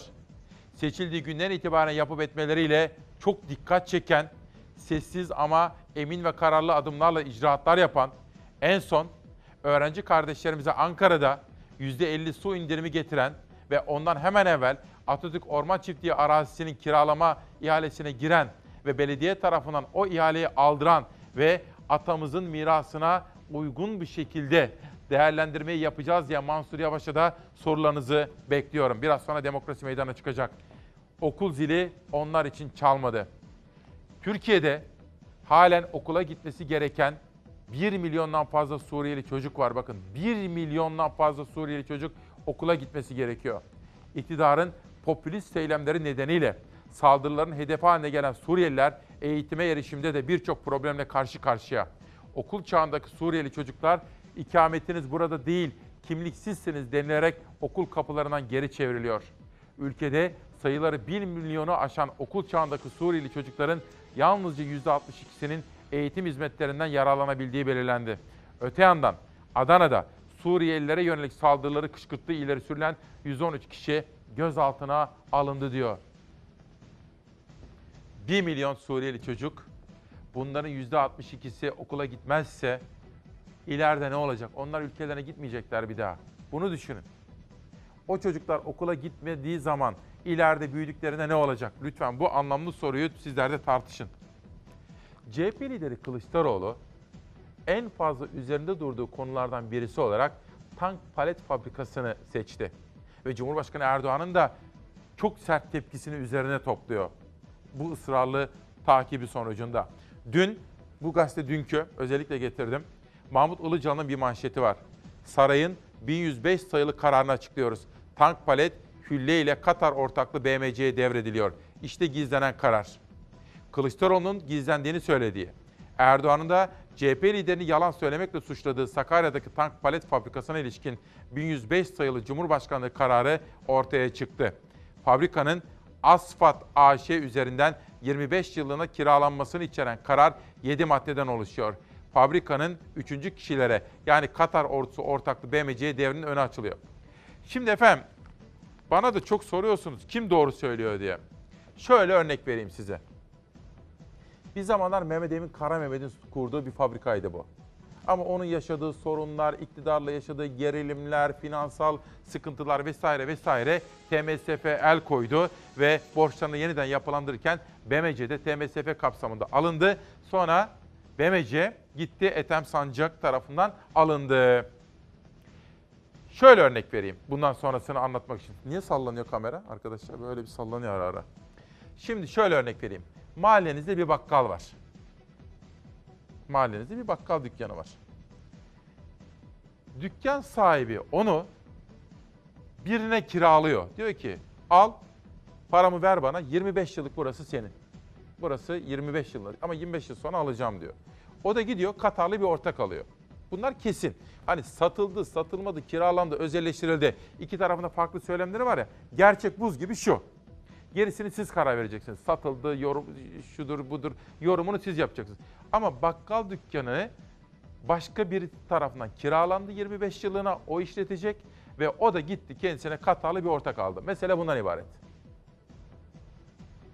Silah fabrikasını veriyorsun, kararnameyi de gizliyorsun. Kılıçdaroğlu hayatını yalan üzerine düzenlemiş olan bir siyasidir. Onun gizlediği tüm gerçekleri halkımla paylaşmaya devam edeceğim. 25 yıl süreyle de kiralanmıştır. Cumhurbaşkanı Erdoğan tank palet fabrikası devredilmedi. Kiralandı dedi. CHP lideri iddiasında ısrarlı. Geri adım atmadı. Tartışma iki lider arasında yüksek seyrederken fabrika içinden yeni bilgiler geldi. İşçiler Cumhurbaşkanının çok tartışılan devir kararının kendilerine madde madde bildirildiğini iddia ettiler. Karar olsun ne fark eder yani öbürü de Erdoğan imzasıyla çıkmıştı. Bu da Erdoğan imzasıyla çıkıyor. Yayınlayın o zaman niye gizliyorsunuz? Türkiye'nin Cumhurbaşkanı buranın satın alma veya satma böyle bir şey olmadığını söylüyor. Aralık 2018'de özelleştirme programı kapsamına alındı. İddiaya göre Cumhurbaşkanlığı kararı işçilere fabrika genel müdür yardımcısı tarafından açıklandı. İşçiler kararın fotokopisini istedi ama verilmedi. Bunun üzerine metni kendi el yazılarıyla kayda aldı işçiler. 7 maddede asfata bağlı fabrikanın 3. şahıslara devri tanımlanırken kiralanması, devredilmesi, işletme hakkı devri veya tahsis edilmesi cümlesi yer alıyor. Burası kira ile bu gruba verilmiştir ve 50 milyon dolar buranın bütün bakımı, tamiri, şusu, busu vesaire ve 25 yıl süreyle de buraya kiralanmıştır. Tank palet olayı Türkiye'nin itibarıyla oynama olayıdır. Fabrika bizim, makinalar bizim, işçiler bizim, çalışan subaylar bizim, bilgi bizim. Orada Katarlılar tank yapacaklar ve bize satacaklar. Her şey bizim zaten. Niye satın alıyoruz? İşçilerin tuttuğu notta çalışan personelin tamamının her türlü özlük haklarının korunması kaydıyla Asfalt AŞ'ye devredilmesi yer alıyor ama askeri personelle devlet memuru kadrosundaki çalışan personelin Milli Savunma Bakanlığı bünyesindeki diğer işletme birimlerine nakledileceği iddiası da var. Biz bir işi yaptığımız zaman ülkemiz buradan ne kazanır buna bakarak yaparız. Buradan ne işçi çıkarılmıştır ne memur çıkarılmıştır. Böyle bir şey de söz konusu değildir. Bay Kemal hayatını bu tür yalanlar üzerine bina ettiği için acaba bu yalan bana ne getirir? Bunu düşünüyor. Katar ordusu gelecek. Tank palet fabrikasında tank üretecek. Bizim fabrikada ürettiği tankları bizim orduya satacak. Bu çıkar nereden geliyor? Bedava uçak aldım diye. Cumhurbaşkanı ülkenin kazancı dedi. Kılıçdaroğlu'na yanıt verdi ama CHP lideri soru işaretlerini dillendirmeye devam ediyor. Özelleştirme kararının içeriğinin açıklanmasını istiyor. bir tartışma. Tabii sizler yorumlayacaksınız efendim. Böyle bir şey olurdu, olmazdı falan ama ben size yalın gerçekliği sunayım. Görevim bu. Ondan sonra siz yorumunuzu yapın. Altınoluk'tan Ferhan Çavga, bir kıymetli Çalarsat annesi ve büyük annesi. Ferhan Çavga bizimle birlikte. Ankara'dan Hamit Turgut, o da 92 yaşına geldi. Hamit Turgut da. Her iki büyüğüm de haberleri ve hakikati izliyoruz sayende. İyi ki Fox var, iyi ki Çalarsat var diyorlar. Sadece görevimizi yapıyoruz efendim. Yalnızca size olan görevimizi ve sorumluluğumuzu yerine getirmeye çalışıyoruz. İşte işsizlik rakamları. Milli Gazete'nin bugünkü manşeti. Bu arada arkadaşlarım beni uyarıyorlar. Ankara Büyükşehir Belediye Başkanı Mansur Yavaş şu anda Fox'un binasına girmiş. Arkadaşlarım kendisine bir sade kahve ikram edecekler. O sırada ben de haberleri sizlere sunacağım. Sonra demokrasi meydanına Mansur Yavaş'ı davet edeceğim. İşte tablo bu. Çözmemiz gerekiyor. Erken seçim falan değil, hayır. Şimdi ihtiyacımız o değil. Şöyle seçimsiz gidelim ve ekonominin durumunu gözler önüne serelim ve ekonomiyi çözmeye çalışalım. Sanayinin ve ekonominin başkenti İstanbul'da 13 kişilik işe 6 bin kişi talip oldu. Bunu Mansur Yavaş geldiği zaman hatırlatıp kendisine de soracağım. Yeni seçilen belediye başkanlarının buradaki sorumluluğunu nasıl yerine getirip getirmediklerini de hep beraber irdeleyelim. Şimdilik bunu bir tarafa bırakalım ve buradan bir sonraki gazeteye geçelim. Bugün ulusal gazetelerin arasına bir de uluslararası gazetelerin arasına bir de Çanakkale gündemi aldım. Bakınız okul kantinlerinde zehirli kimyasal dolaşıyor. Esra Çanlı'nın manşeti. Çanakkale merkezde bir ilkokul kantininde silime, slime mı diye okunuyor acaba? Silime isimli bir oyuncağın satıldığının ortaya çıkması hem öğrencileri hem de velileri tedirgin etti. İçeriğinde oldukça zararlı olan boraks isimli bir kimyasalın olduğu bu oyuncak başta egzama, kaşıntı, döküntü gibi çeşitli deri hastalıklarına da yol açıyormuş efendim. Şimdi tabii Mısır'da olup bitenler, diktatör Sisi ve Sisi'ye karşı Mısır halkının yeniden ayağa kalkışı. Darbeyle göreve gelen Sisi'yi protesto etmek için binlerce Mısırlı sokaklara döküldü. Son yılların en büyük eylemine imza attı. Gösterilerden sonra Mısır polisi 300'den fazla eylemciyi gözaltına aldı.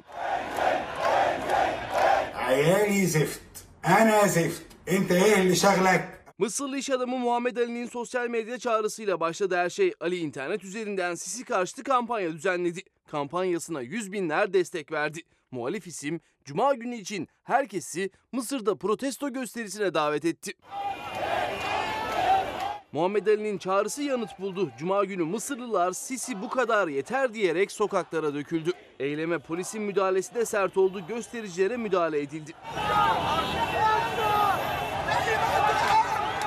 Cuma günkü protestoların ardından Mısır polisi gösterilere katıldığını tespit ettiği muhalifleri gözaltına almaya başladı. Şu ana kadar 356 kişinin gözaltına alındığı öğrenildi. Mısır'ı da takip edeceğim. Bu arada efendim bu dünkü haber Saygı Öztürk 152 bin kişi hakkında FETÖ şüphesiyle gizli soruşturma yürütülüyor. Bu konuda eğer Adalet Bakanlığı veya HSK bir açıklama yaparsa veya savcılık memnuniyetle duyurmak isterim. Bu haber doğru mu? 15 Temmuz FETÖ kalkışmasından sonra onca operasyon ama şu anda hala 152 bin kişi hakkında gizli soruşturma yürütülüyor mu? Bu konuda bir açıklama beklediğimizde ifade etmek isterim. Arınç, Bülent Arınç önemli açıklamalar yaptı. Onları sizlere sunacağım ama şunu da söylemek isterim. Dün böyle Balta Limanı, Rumeli Hisarı, Bebek orada bir yürüyüşe çıktık. Etrafa da bakıyorduk. Orada yürümek müm- mümkün değildi. Özellikle Balta Limanı'ndan Rumeli Hisarı'na doğru. Çünkü yayaların bizim geçmemiz gereken yerlere arabalar park ediyordu. Ve bizler de yoldan geçmek zorunda kalıyorduk. Özellikle vale terörü var orada. Bakın açık söyleyeyim. Ekmek paraları tamam saygı duyuyorum ama düzgün yapsın herkes işini. Oradan yürümek mümkün değildi. Şimdi İstanbul Büyükşehir Belediyesi dün baktım orada. Arabaları kaldırtmış ve oralara şu kadar bakın şöyle göstereyim bu kadar betonlar yaptırıyor. Aralara geçişler yaptırmış filan ve bundan böyle oralar yayaların olacak efendim. Fakat İstanbul Trafik Müdürlüğü'nün de burada bir üstüne vazife düşüyor.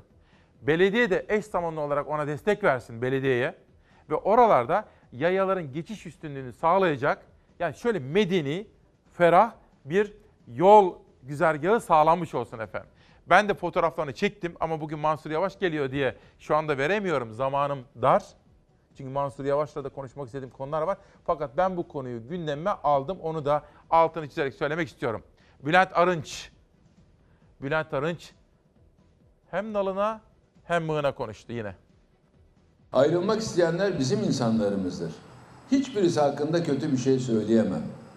Bazı boş boğazların yaptığı gibi kötü sıfatlarla onları anamam. Bu tür ihanetlerin içerisinde olanlar bu işin bedelini de ağır öderler. AK Parti içinde yaşanan yeni parti tartışmaları devam ederken Arınç bir çıkış daha yaptı. Yeni parti çalışması yaptığı için sert eleştirilerin hedefi olan Davutoğlu ve Babacan gibi isimleri bazı boş boğazların yaptığı gibi kötü sıfatlarla anamam dedi. Vefa vurgusu dikkat çekti. Eski liderlerin yaptığı gibi toparlayıcı olmalıyız. Bütünleştirici olmalıyız. Herkesi kucaklamalıyız. Herkese vefa borcumuz olduğunu hatırlamalıyız. Siyasi hırsları, siyasi ihtirasları uğruna AK Parti'ye zarar vermek isteyenlerin sonu hep hüsran olmuştur. Arınç memleketi Manisa'da konuştu. O da AK Parti'de topyekün bir yenilenme ihtiyacı olduğunun altını çizdi. 17 yıldan beri tek başına iktidarda olan bir parti kendi içerisinde bir yenilenme ihtiyacı duyuyor. Son sonuçlara bakarak artık yeniden güçlü bir teşkilat olmalıyız. Siyaseti yeniden yorumlamalıyız. AK Parti'de eski Başbakan Davutoğlu, Babacan gibi isimler fitne eleştirilerinin hedefindeydi. İhracı istenen Davutoğlu ve arkadaşları istifa etti. Geride eski Cumhurbaşkanı Gül'le de birlikte anılan Babacan'ın başını çektiği parti çalışması var. Zaman zaman şehirlerimizi şu anda dolaşan fitne tüccarları var. Ama şimdi bir fitne koptu içimizden ve ayrılmak istiyorlar. Biz bize yakışanı yapmalıyız. Kardeşliğimizi sağlam tutarsak fitne tohumları asla boy veremez. Siz bunları yaparsanız da birileri mutlaka gitmeyi kafaya koymuşsa sorumluluk onlarda olur. Neticesine de katlanırlar. O zaman göreceksiniz arkalarına takılan 3-5 kişiden fazlası olmaz. Arınç eski yol arkadaşlarına hem sahip çıktı hem de uyardı. Mesajları AK Parti'de esen ayrılık rüzgarlarını dindirebilecek mi? Önümüzdeki günler gösterecek. Mansur Yavaş'ı huzurlarınıza getireceğim biraz sonra. Ama önce hep beraber Türkiye turuna çıkıyoruz. Tunceli Emek. Tunceli'de 7990 öğrenci okula başladı. Tunceli Emek Gazetesi'nin editörleri Tunceli'de İl Milli Eğitim Müdürü ile görüşmüşler. Hepinizin çok iyi bildiği gibi bütün Tunceliler çocuklarını okutma konusunda olağanüstü bir duyarlılık ve hassasiyet sergilerler efendim. Oradan devam edelim bir başka gazeteye. Tunceli Emek'ten Yeni Asır'a. Bugün İzmir Gazetesi'ni seçtim sizler için. Helal size gençler. Pamukkale Üniversitesi öğrencileri yaptıkları roket ile Teknofest'teki yarışmada birinci oldular. 3000 metre yükseğe çıkan roketi yapan öğrenciler ödüllerini Erdoğan'dan aldılar diyor efendim. İzmir Gazetesi bir başarı manşetiyle çıkmış. Devam edelim. Egemen Gazetesi bu işte bir terslik var diyor. Türkiye İstatistik Kurumu işsizlik rakamlarından sonra hayvansal üretim istatistiklerinde de kafa karıştırdı. Seyhan Ziraat Odası Yönetim Kurulu üyesi Cahit İncefikir, ülkede büyük ve küçükbaş hayvan sayısı artarken süt, yoğurt, peynir üretiminin azaldığını, açıklanan rakamlarda terslik olduğunu söyledi diyor. Hadi hep beraber çevre sorunlarına gündeme taşımak için Ergene'ye gidelim. Daha önceden burada çamaşır yıkanırdı, havuza girer gibi insanlar buraya gelirlerdi. Ama şimdi yanından geçerken insanlar nefes alamıyor. Ergene Nehri'nin kirliliğine dikkat çekmek için derede çamaşır yıkadılar. Ama çamaşırlar temizlenmedi, daha da kirlendi. Ergene Nehri'nin simsiyah suyu temizlensin diye eylem yaptılar. Ergene'deki bu kirlilik insanın ürettiği, insanın ve sebep olduğu kirlilik yine insanın vesile olacağı, insanları bir araya getiren ve geleceği kurmaya çalışan anlayışın vesile olacağı anlayışla temizlenecektir. Edirne'nin Uzunköprü ilçesinde düzenlenen Kültür Sanat ve Tarım Festivali kapsamında Ergene Nehri kirliliğine dikkat çekmek için tarihi Uzunköprü üzerinde yürüyüş düzenlendi. Düzenlenen yürüyüşe CHP İstanbul İl Başkanı Canan Kaftancıoğlu'yla İstanbul Milletvekili Akif Hamza Çebi de katıldı. Edirne'nin tarım alanlarının %20'si Uzunköprü'dedir. Uzunköprü'de 2010 yılında 708 bin dönümde üretim yapılırken bugün bu rakam 550 bin dönüme düşmüştür. Tarımsal üretim azalıyor, azalıyorsa, Ergene Nehri insanları buradan itiyorsa Herhalde buna bir çözüm bulmak gerekiyor. Hamza Çebi ve Kaftancıoğlu Ergene Nehri'nin temizlenmesiyle ilgili takipçi olacaklarını söylediler. Bölgede yaşayanlarsa kanser olmak istemiyoruz diye haykırdı. Derenin halini görünce iç, içimiz sızlıyor. Her evde 3 kişiden birisi mutlaka kanser. Biz bu şekilde yaşamak istemiyoruz. Sembolik olarak çamaşır yıkayan ve kirliliğe dikkat çekmeye çalışan bölgenin kadınları artık bir an önce verilen sözlerin tutulmasını istedi. Nehre kirlilik akıtan firmaların önüne geçilmesini talep ettiler. Önümüzdeki hafta Ekim'e giriyoruz. Sonra 29 Ekim'e kadar işte Atatürk okumaları yapacağız efendim. Ve Atatürk yorulmuş muydu? Askerlerimiz yorulmuş muydu? Büyük taarruz öncesi Hikmet Özdemir'in kitabından alıntı yapıyorum. Atamız şöyle söylüyordu. Bugün bir Ankara klibi hazırladık. Benimle beraber burada muharebe eden bütün askerler katiyen bilmelidirler ki bize verilen vatanın namusu vazifesini tamamen yerine getirmek için bir adım bile geri gitmek yoktur. Hep ileri gideceğiz. İstirahat uykusu aramanın bu istirahatten yalnız bizim değil, bütün milletimizin ebediyen mahrum kalmasına sebebiyet verebileceğini hepimiz biliriz. Bütün arkadaşlarımın benimle hemfikir olduklarına eminim diyor. Yani Atatürk diyor ki vatanı kurtarmak diye bir vazifemiz var. O görevi yerine getirene kadar istirahat bize haram olsun. Ankara, Ankara, güzel Ankara. 23 Eylül 2019 günlerden pazartesi İsmail Küçükkaya ile Hakikat Yolculuğuna hoş geldiniz. Bugün Ankara'dan bir konuğumuz var efendim. Sağ olsun. Dün çok yoğundu. Pazar olmasına rağmen bir takım önemli toplantılar yaptı. Ve o toplantılardan sonra akşam geldi İstanbul'a bizler için, sizler için. Ankara Büyükşehir Belediye Başkanı Mansur Yavaş bugün bu sabah Demokrasi Meydanı'nda. Başkanım hoş geldiniz. Hoş bulduk, teşekkür Nasılsınız? ediyorum. İyiyim, e, hızlı bir şekilde çalışıyoruz. Yoğun geçiyor günlerimiz ama şikayetçi değiliz. Yoğun çalışıyorsunuz. Başlayacağım ama önce siz hukuk insanısınız. Biz bugün adalet şart dedik. Evet. Başka bağlamlarda da pek çok haber falan yaptık. Ne çağrıştırıyor efendim size adalet şart? Şimdi Türkiye'de maalesef dönem dönem e, gücü eline geçiren mutlaka kötüye kullanıyor. Demokrasi bunu binlerce yıl tartışmış. E, kaç yüzyıl önce Montesquieu gücü eline geçiren kötüye meyleder diye söylemiş ve bunun istisnası olduğunu da sanmıyorum. Bu nedenle demokrasi kavramı oluşurken mutlaka bir fren denge sistemi kurulmuş. Yani bir kişiye yönetme yetkisi verirken mutlaka bir şekilde de bunu frenleyecek, o gücü e, serbestçe yani kendi kafasına göre kullanmasını e, engelleyecek tedbirler de alınmış. Bunun en önemli ayağı yargıdır. Dolayısıyla herkes yargıyı kendi istediği gibi kullanmaya çalışıyor. Fark etmiyor dönem dönem. Yani dün başka türlüydü, bugün başka türlü oluyor ama hepimizin ihtiyacı olan tek şey adalet, adalet, adalet.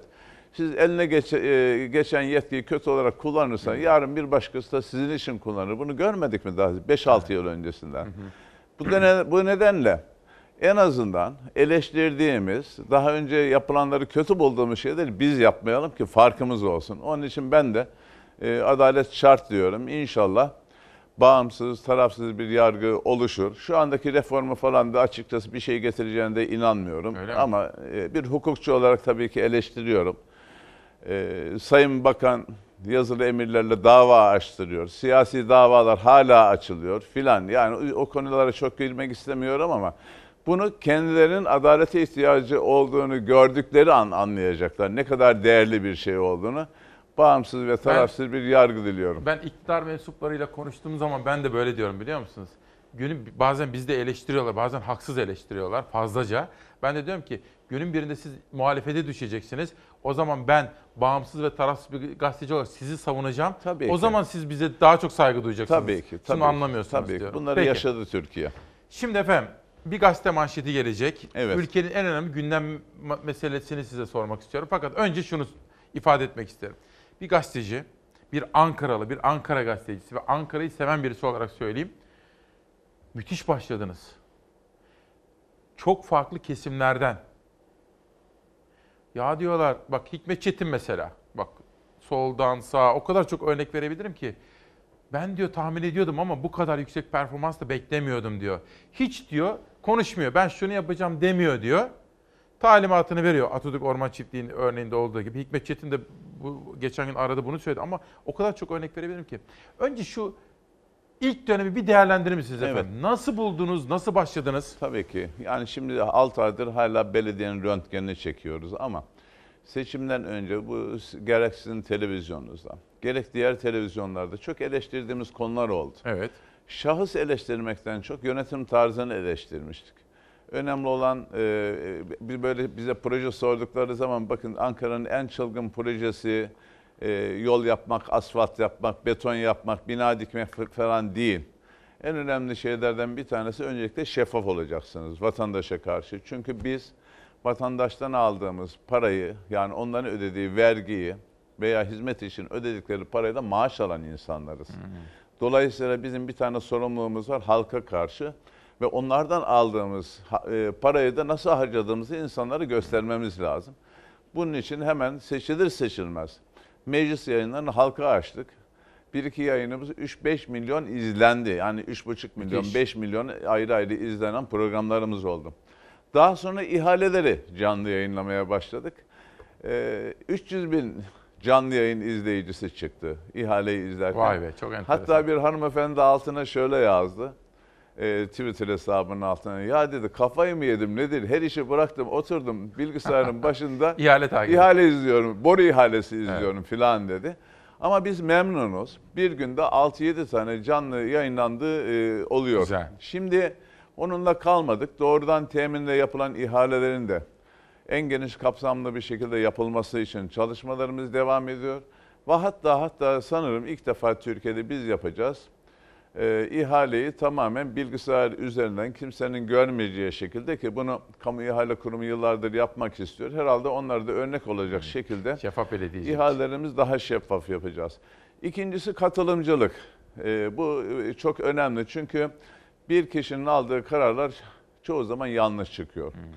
Ee, halbuki çoğunluğun aldığı yanlış karar benim doğrumdan daha doğrudur. Hatta böyle meslek odaları geldiği zaman e, suçu beraber işleyelim diyorum onlara ben. Çünkü tek başına verdiğiniz karar bir belediye başkanı neyi bilebilir ki her Evet, konudan? Hem evet. imardan anlayacaksınız, hem yeşil alanlardan anlayacaksınız, e, hem trafikten anlayacaksınız. Bunları ne yapmak lazım? Siz katılımcılık. Mutlaka bunları meslek odaları, üniversitelerle, esnaf teşekkürleriyle birlikte hazırlamak lazım ve bununla ilgili birçok çalıştay yaptık. Hala yapıyoruz. Sık sık meslek odalarıyla toplanıyoruz. Hatta geçenlerde şöyle bir şey olmuştu. Ticaret Odası'nın daha önce 3 emsal verilen binası 70 katlı olacaktı. Dediler ki biz 70 kattan vazgeçtik. Yeni bir plan getireceğiz. Bir dakika dedim. Nasıl olsa Mimarlar Odası beğenmese dava açıyor. Şöyle Evet. bir şey yapalım. Gidin Mimarlar Odası'na Çok gösterin. iyi. Biz şöyle bir şey yapıyoruz. Sizce eksik yanlış bir şey var mı? Onlar da belki şu kısmını düzeltin derler ve dolayısıyla sizin işiniz de çabuk Çok görülür. Çünkü dava açıldığı zaman en az 3 yıl uzuyor gibi. E, hayvan çalıştayı yaptık, kadın çalıştayı yaptık, kadın kooperatiflerle ilgili çalıştay yaptık. Ulus'la ilgili mesela bir web sayfasından e, Ulus için siz ne düşünüyorsunuz diye sorduk. Halkın İ- inanın, alıyorsunuz. Yani iki klasör doldu hala geliyor ama Çok iyi. emlakçılara da sorduk nasıl geliştireceğiz diye. Üniversitelerde meslek odalarına Peki. sizin fikriniz Şimdi nedir? bunlara diye. devam edelim. Fakat bir de ülkenin gündemi var. İşte Adana'dan İstanbul'a, Ankara'dan İzmir'e, Mersin'e, Diyarbakır'a kadar ülkemizin can yakıcı sorunları var. Dolayısıyla sizler yeni seçildiniz. Evet. Sizlerin bu konudaki sorumluluğunuz yerelde de olsa önemli. Ver bakalım Savaş bir manşeti. Bugün mesela Milli Gazete'de de böyle bir manşet var. Bir günün birinci sayfasında da var. Bakın başkanım 13 kişilik kadroya 6000 başvuru. Evet. Türkiye'de yaşanan işsizlik İstanbul Büyükşehir Belediyesi'nin medya AŞ için yaptığı iş alımında bir kez daha kendini gösterdi. Başkan Ekrem İmamoğlu bu ülkemizde işsizliğin geldiği noktayı bize tarif ediyor. Rakamlar çok üzücü diye konuştu. Haberi var. Kısacık bir haberi izleyelim. Sonra Ankara'da sizin yaşadığınız tablo nedir ve çözüm öneriniz nedir onu konuşalım. Önce haberi izliyoruz. Öyle mi? Yapma ya. işsiz bir mezun. He? İşsiz bir mezun. Konuşacağız dedi. 13 kişi için 6000'e yakın başvuru e, çok büyük bir e, başvuru. Bu tabii İstanbul'da değil bütün Türkiye'deki işsizliğin son geldiği noktayı bize tarifliyor. Bu tabloyu resmi rakamlar da destekliyor. 4 milyon 253 bin işsiz, yaklaşık dörtte biri ise üniversite mezunu. İstanbul Büyükşehir Belediye Başkanı Ekrem İmamoğlu, kameraman, grafik tasarımcısı, yönetmen, editör ve sosyal medya yöneticisi aradıklarını yine sosyal medya üzerinden duyurunca rekor başvuru yapıldı. Ben anlıyorum insanlar bugüne kadar böyle bir şey görmedi. İştirak alımında ilan gördünüz mü? Görmediniz. İlk defa görüyorsunuz ve bundan sonra göreceksiniz. İnsanların şaşkınlıklarını anlıyorum. İstanbul Büyükşehir Belediyesi'nin özel iştiraklerinde de bundan sonra ilan yoluyla işe alım süreci başlamış oldu. İlk adım Medya AŞ. 13 kişi işe alınacak. 13 kişiye karşılıksa 5950 kişi başvuruda bulundu. 4 günde yapılan başvuru sayısı bu ve yine çoğu üniversite mezunu. Zaten son bir yılda 150 bin üniversite mezunu işsiz olarak kayıtlara geçti. Bu da saatte 17 üniversite mezununun işsizler ordusuna katılması demek. Bunun karşılığını alabiliyorum hissine ihtiyacı var. Ee, gençlerin gerçekten işe uygun insanları tercih etmeye çalışacak arkadaşlarım. Tümüyle hassas davranacağız. Bundan şüphesi olmasın. Gençlere işe alım sürecinde liyakat ve başarı sözü verdi Ekrem İmamoğlu ancak kendi partisi CHP içindeki bu yazışma eleştirilere neden oldu. İddiaya göre referansı partililerden olan kişilerin CV'lerini il başkanlığı istedi. Diğer CV'leri ise belediyeye göndermelerini. Bir eleştiri de İmamoğlu'ndan kendi partisine geldi. Bu yazışma doğru mudur? Bir torpil iddiası var çünkü.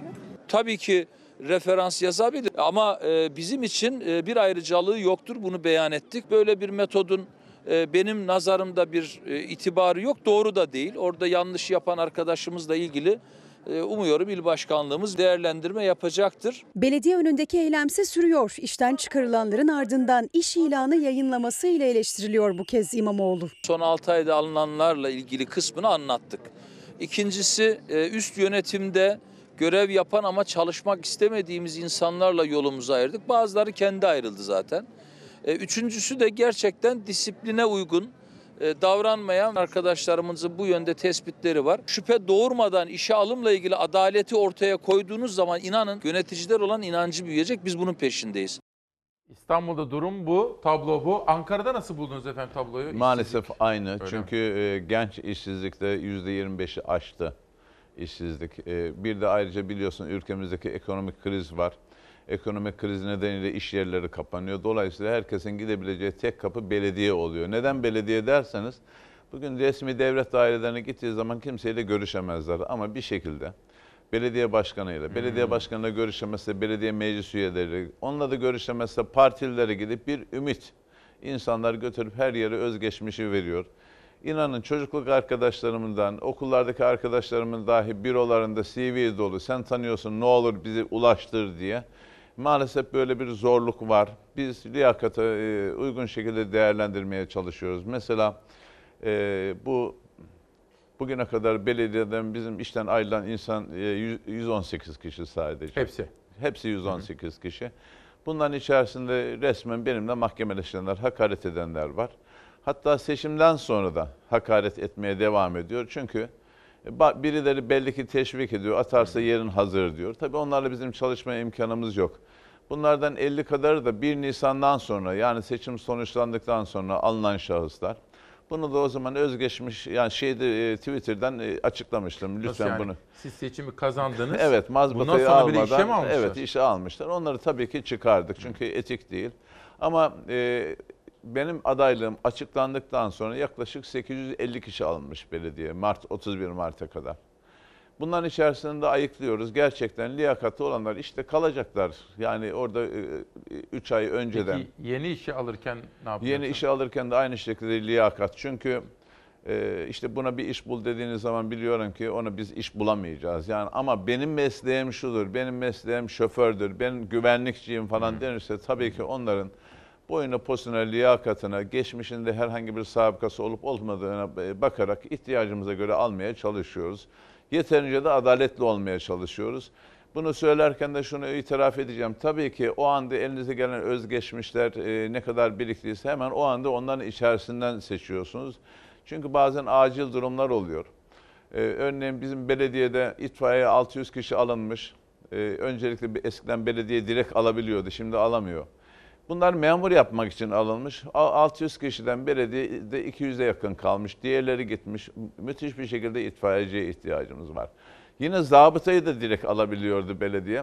Zabıta olarak almışlar ama onlar da başka yerlere kaydırmışlar. Kimi başka bakanlıklara gitmiş filan. Yani artık bunları kadroyu tekrar toparlamaya çalışıyoruz. Zaten bizim memur olarak direkt kimseyi alma yetkimiz yok. Bunlar yine e, KPSS'ye göre gelecekler. Yani Mümkün böyle kadar biz- CV'si CHP'den geldi. biz adil şey davranmaya çalışıyoruz. Adil davranmaya çalışıyoruz. Çünkü zaman zaman işe girip hemen birileri görüp ya bunu niye işe aldınız? Bakın e, bu e, seçimden önce böyle tweetler at- atmış diye şikayet hemen geliyor zaten duyuruyorlar. Ama mutlaka biz özgeçmişini böyle bir- şey olursa gösteriyoruz. Yaptığı başarılı çalışmalar varsa onları gösteriyoruz. Peki. Mümkün olduğu kadar adil çalış olmaya çalışıyoruz. Şimdi Sayın Başkan şunu biliyorum. AK Partili, CHP'li, bütün partiler, MHP'li, İyi Parti hangi partiden olursa olsun belediyelerde durum iyi değil. Ve yaşadığımız ekonomik krizin etkileri de var, kötü yönetim de var, yıllardır ihmaller de var. Ve burada merkezi yönetiminde size anlayış göstermesi, destek de olması gerekiyor. Bir süre önce Cumhurbaşkanı Erdoğan Büyükşehir Belediye Başkanlarını topladı. Nasıl geçti o toplantı? Yani o toplantı eğer gerçekten sonuçları itibarıyla yani konuşulanlar gibi olacaksa mükemmel diyebilirim. Yani bunu bak be- bekli- bekliyoruz şu anda. Orada taleplerimizi duyurduk. Daha önceden bize bu şekilde bir konsept olacak yani şöyle bir ortam olacak orada. Hazırlanın gelin denmedi ama biz kendimiz e, 11 Büyükşehir Belediye Başkanı olarak kendi aramızda toplandık. Bütün belediye başkanlarının, 30 Büyükşehir Belediye Başkanı'nın ortak problemi olan belediye gelirleriyle ilgili veya yanlış gördüğümüz e, ortak hususları topladık, onları götürmüştük. Ama birer birer tek tek herkese sorulmaya başlayınca bir, tabii ki ben Ankara ile ilgili olan taleplerimi hemen orada duyurdum. Duyuramadığım bir iki konu vardı. Onları da yerel yönetimlerle ilgili bir e, grup kurulmuş. Onun başkanına götüreceğim. Oradan onları da talep edeceğim. Bu arada e, Sayın e, Cumhurbaşkanı Yardımcısı e, Fuat Oktay Bey'in e, özel kaleminden aradılar evvelsi gün. Acilen e, görüşlerinizi bize bildirin diye. Ben dün akşam kendisini e, gördüm dedim. Ben e, e, Özbekistan'dan geldim. Bunun bir günde yetişme imkanı yok. Bir de diğer belediye başkanlarımızın haberi yok dedim. Hepsini aramaya aranmamış. Bir ikisi aranmış ama çarşamba akşamına kadar da görüşlerimizi bildireceğiz. Umuyorum ki Sayın Cumhurbaşkanı orada e, İstanbul Büyükşehir, e, Ankara olarak beni ve Eskişehir Büyükşehir Belediye Başkanı'nı yerel yön- yönetimlerle ilgili bir yasa değişikliğiyle ilgili bir komisyon kurulacak. Oraya siz de dahil olun. Görüşlerinizi bildirin dediler. Umarım böyle bir komisyon kurulur. Görüşlerimiz orada değerlendirilir. Çünkü sorunlarımız müşterek. Yani sadece muhalefet belediyelerinin yararlanacağı veya zarar göreceği bir durum yok.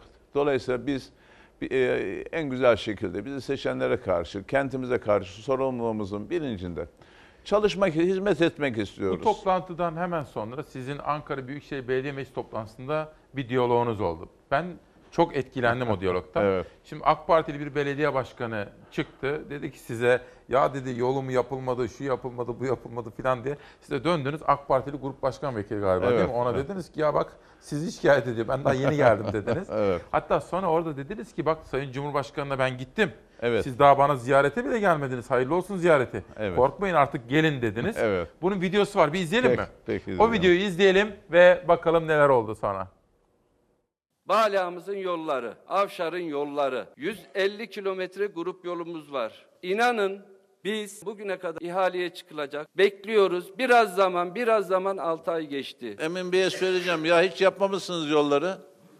150 kilometre diyor bağlanan yolları hiç yapmamışsınız. AK Partili Bala Belediye Başkanı bugüne kadar yapılmayan yollardan Mansur Yavaş'ı sorumlu tuttu. Yavaş ise okları AK Parti sıralarına çevirdi. Kendisine hizmet yok diye istemeden belediye başkanına meclis toplantılarına gelmemesini de hatırlattı. Bu parklarımızı korumamız lazım. Bu mezarlıklarımızın bakımının yapılması lazım. Bu yeşilimizi korumamız lazım. Artık büyük şehrin el atması gerekiyor. Ben daha seni bugün gördüm ya. Ya eyvallah. Hayret bir şey. Yolda Evet. görsem selamsız geçerdim. Misal yani başka yerde.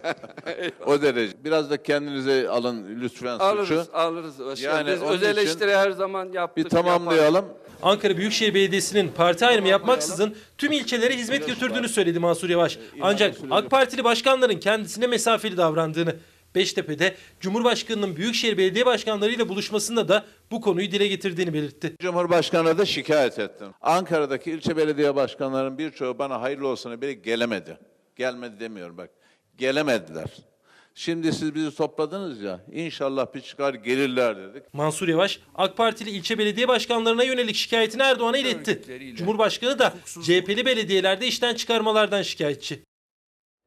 Sonra ne oldu? Ankara'nın belediye başkanları yani AK Partili ilçe belediye başkanları geldiler mi efendim? Henüz gelmediler ama şöyle bir mesaj iletildi. E, dediler ki siz bir koordinasyon toplantısı yaparsanız biz katılacağız dediler. Bu sevindirici bir şey. Çünkü Büyükşehir yasası e, benim hani çok kabul ettiğim, e, beğendiğim bir yasa değil. İlçelerin e, ortasından geçen ana cadde bize ait. Yanlarındaki sokaklar ilçelere ait. Böyle bir garip durum var oralarda. Sadece işte büyükşehir gelir elde etsin diye belki düşünülmüş ama bu arada da tabii ilçelere çok zararımız oluyor. Taşra ilçeleri dediğimiz Ankara dışındaki ilçelere hizmette zorlanıyoruz.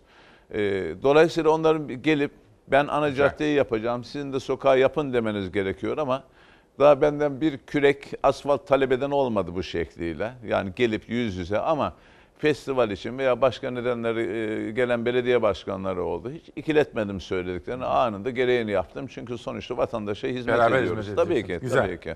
Şimdi Alkanlar Rumuzlu arkadaşımız adalet şart. Sayın Başkanım Mansur Yavaş, Atatürk Orman Çiftliği'ndeki ihale için çok çok çok teşekkür ederim. Sevgi ve minnetlerimi sunuyorum diyor. Bravo. Bakın bunu Sağ da bir vatandaş ve bir Ankara sevdalısı Evet. olarak Hikmet Çetin öyle dedi. Dedi ki ya İsmail çok ilginç dedi. Hiç ortaya çıkıp da ben bunu yapacağım, Atatürk Orman Çiftliği'ne sahip çıkacağım falan demedi dedi. Sessizce takip etmiş, talimat vermiş, ihaleye girmiş, kazandırmış. Sonra da bir tweet attı dedi. Bakın bu bizim görmek istediğimiz yeni tarz bir Evet. siyaset ve hizmet Şimdi anlayışı. Efendim onunla ilgili bir şeyler söylemek istiyorum. Yani seçildiğimiz günden itibaren e, bu zihniyet farkını e, mutlaka yansıtmaya çalışıyoruz. Daha bugüne kadar benim bir tek fotoğrafla afişim yayınlanmadı Ankara'da. Yani hizmetle ilgili veya herhangi bir hizmet yaptığımız zaman işte gözlerine sokar gibi hadi işinizi yaptık hayırlı olsun falan böyle bir şeyler e, hiçbir zaman olmayacak. Biz şöyle söylemiştik hatırlarsanız sizin programınızda da biz hizmetimizde görünür olacağız. Biz işimizi yapacağız demiştik. Aynen biz e, devam ediyoruz. İşimize odaklandık. Onun harici reklama falan da ihtiyacımız yok. Yeter ki Ankaralı memnun Güzel. olsun. Çünkü reklam yapacağınız her şeyin bütçesi bir şekilde belediyeden çıkıyor. Buna da bizim hakkımız yok İş açıkçası. zamanı değil mi? Tabii biz e, şuna talip olmuştuk. E, İsmail Bey hesap vereceğiz demiştik. Yani hesap sormaya değil hesap vermeye talibiz demiştik. Ve hemen ilk 100 günün raporunu yayınladık. 100 günün raporunu bütün paydaşlarla paylaştık. E, siyasi parti grupları dahil, basın, e, ilgili e, üniversiteler dahil herkese gönderdik 100 gün raporumuzu. Ve buradaki raporda da açıkçası e, yaptığımız bütün harcamalar var. Hatta ve hatta şöyle bir problem oldu. Acaba satın aldığımız veya ödediğimiz faturalara ilişkin de açıklamaları yapalım. Görsün biz kimden Evet. ne almışız, pahalı almışsak bizi ikaz etsinler diye düşünmüştük. Sadece fatura bilgilerinin belki bir şekilde yayınlanmasının e, sorun olabileceğini düşündüler. Ve ilk 100 gün içerisinde 136 milyon lira bütçe fazlası verdik. Çünkü e, israfı ortadan kaldırdık. E, araç sayısını son derece düşürdük. E, 1600 rakamlardan 700 rakamlara düştü. Yarı Daha da daha fazla. düşüreceğiz. Ve hatta Türkiye'de ilk defa bir şey yapacağız. Makam araçlarının hangi plakayı kimin kullandığını internetten yayınlayacağız.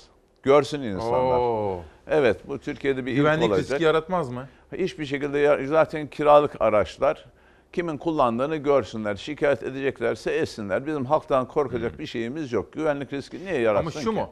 Şimdi doğru mu anladım? Ankara Belediyesi'nde evet. 1600 araç vardı. Evet. Siz geldiniz 700'e indirdiniz. 700'e düştü. Evet, Ve 700'e. hizmetler aksamadı. Evet aksamadı. Hayır. İşte bu israf. E, israf tabii ki. Yani bir de e, bunları kiralıyorsunuz. O detaylara girmek istemiyorum. Birçoğu çok pahalı kiralanmış filan yani. Peki. E, şimdi yeni bir ihale yaptık. İş makineleriyle birlikte yapmıştık. E, az firma girdi. Bir iki de itiraz geldi. Böyle yaparsanız çok katılım olmaz diye. Gerçekten 7 firma almıştı. Kimse de girmeyince yeniden e, düzenleyerek ihale etmeye çalışıyoruz. Şimdi acemiliğimiz olabilir. Yani evet daha Evet. önce belediye başkanlığımız var. Bir takım eksikliklerimiz de olabilir. Biz bunları kabul ediyoruz.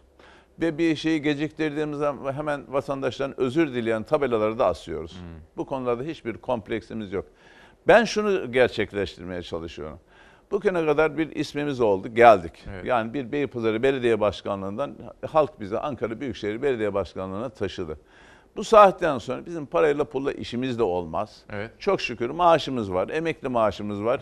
Bir sıkıntımız yok. Dolayısıyla ihaleleri açık yaparak, katılımı fazla yaparak, 1 milyara yapılan ihaleleri 200 milyon liraya kadar düşürerek, hatta belki önümüzdeki yıl tamamın ihale yapmadan hizmeti kendimiz yaparak bir yandan gelirleri artıracağız, israfı ortadan kaldıracağız. Benim için hani işte yok şuralar kurudu falan filan park ihaleleriyle işte %57 kırımlı alırsa böyle olur.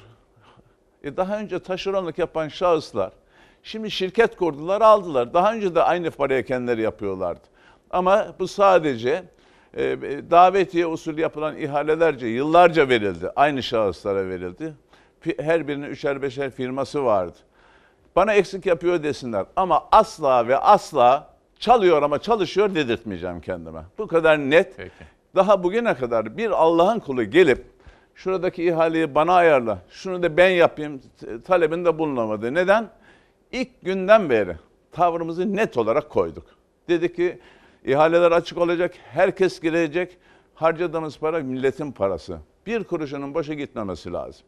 Ha eksiğimiz varsa bunları da mutlaka gidereceğiz. Çünkü e, oluyor bazen kadrolar eski kadrolar. Bir yandan onlarla çalışmak istiyorsunuz ama bazen eski alışkanlıkları tezahür ediyor. Böyle ol- oldukça da işte değiştirmek suretiyle Peki. e, Şimdi toparlamaya çalışıyoruz. Bizim sabah buluşmalarımız hem konuşmaya hem demokrasi meydanı mantığına hem de sosyal medyaya dayalı. Yani halkımız ne konuşuyor eş zaman onu görüyorum. Savaş ver bakalım. Adalet şart dediğimiz bugün Mansur Yavaş'ı konuk ettiğimiz bugün neler var? Göreve geldiğimiz günden itibaren belediyemizde yapılan ihaleleri şeffaf belediyecilik anlayışımız doğrultusunda canlı olarak yayınlıyoruz. Bunu anlattınız. Buna Evet, devam ediyorsunuz. Evet, evet. Bütün ihaleler canlı olacak. Yapacağız evet. Tamam. De- Devam. devam. edeceğiz. Şirketler de canlı yapıyor. Yani şirketler ondan Belediye iştirakleri. Değil. Evet, Tamam. belediye iştiraklarından. Ankara Büyükşehir Belediye Başkanı Mansur Yavaş halk ekmek büfelerinin kaldırılacağını yerine 4600 bakkalın halk bakkala dönüştürüleceğini açıkladı Evrensel'in manşeti. Evet. Kısacık bunu bir özetler Bu misiniz? büyük bir proje. Evet. Şöyle büyük bir proje. Kırsal kalkınma projemiz var. Yani şimdiye kadar kırsal kalkınma dendiği zaman işte bir takım iş makineleri verilmiş veya zamansız bir şekilde arılar verilmiş, keçi verilmiş filan yani. Böyle kırsal kalkınma olmaz. Bizim projemiz çok büyük.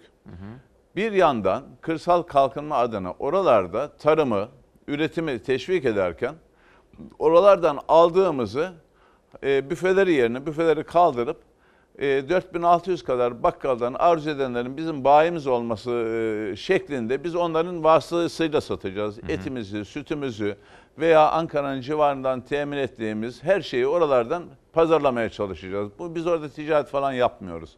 Hem üreticiyi hem tüketiciyi kolluyoruz. Bu büyük, küçük büyük bir proje. da, bakın küçük evet. esnaf çok zor da destek oluyorsunuz. Tabii onları da marketlere karşı koruyorum. Çünkü zincir marketler çıktı, bakkallığı gittikçe öldürmeye başladı.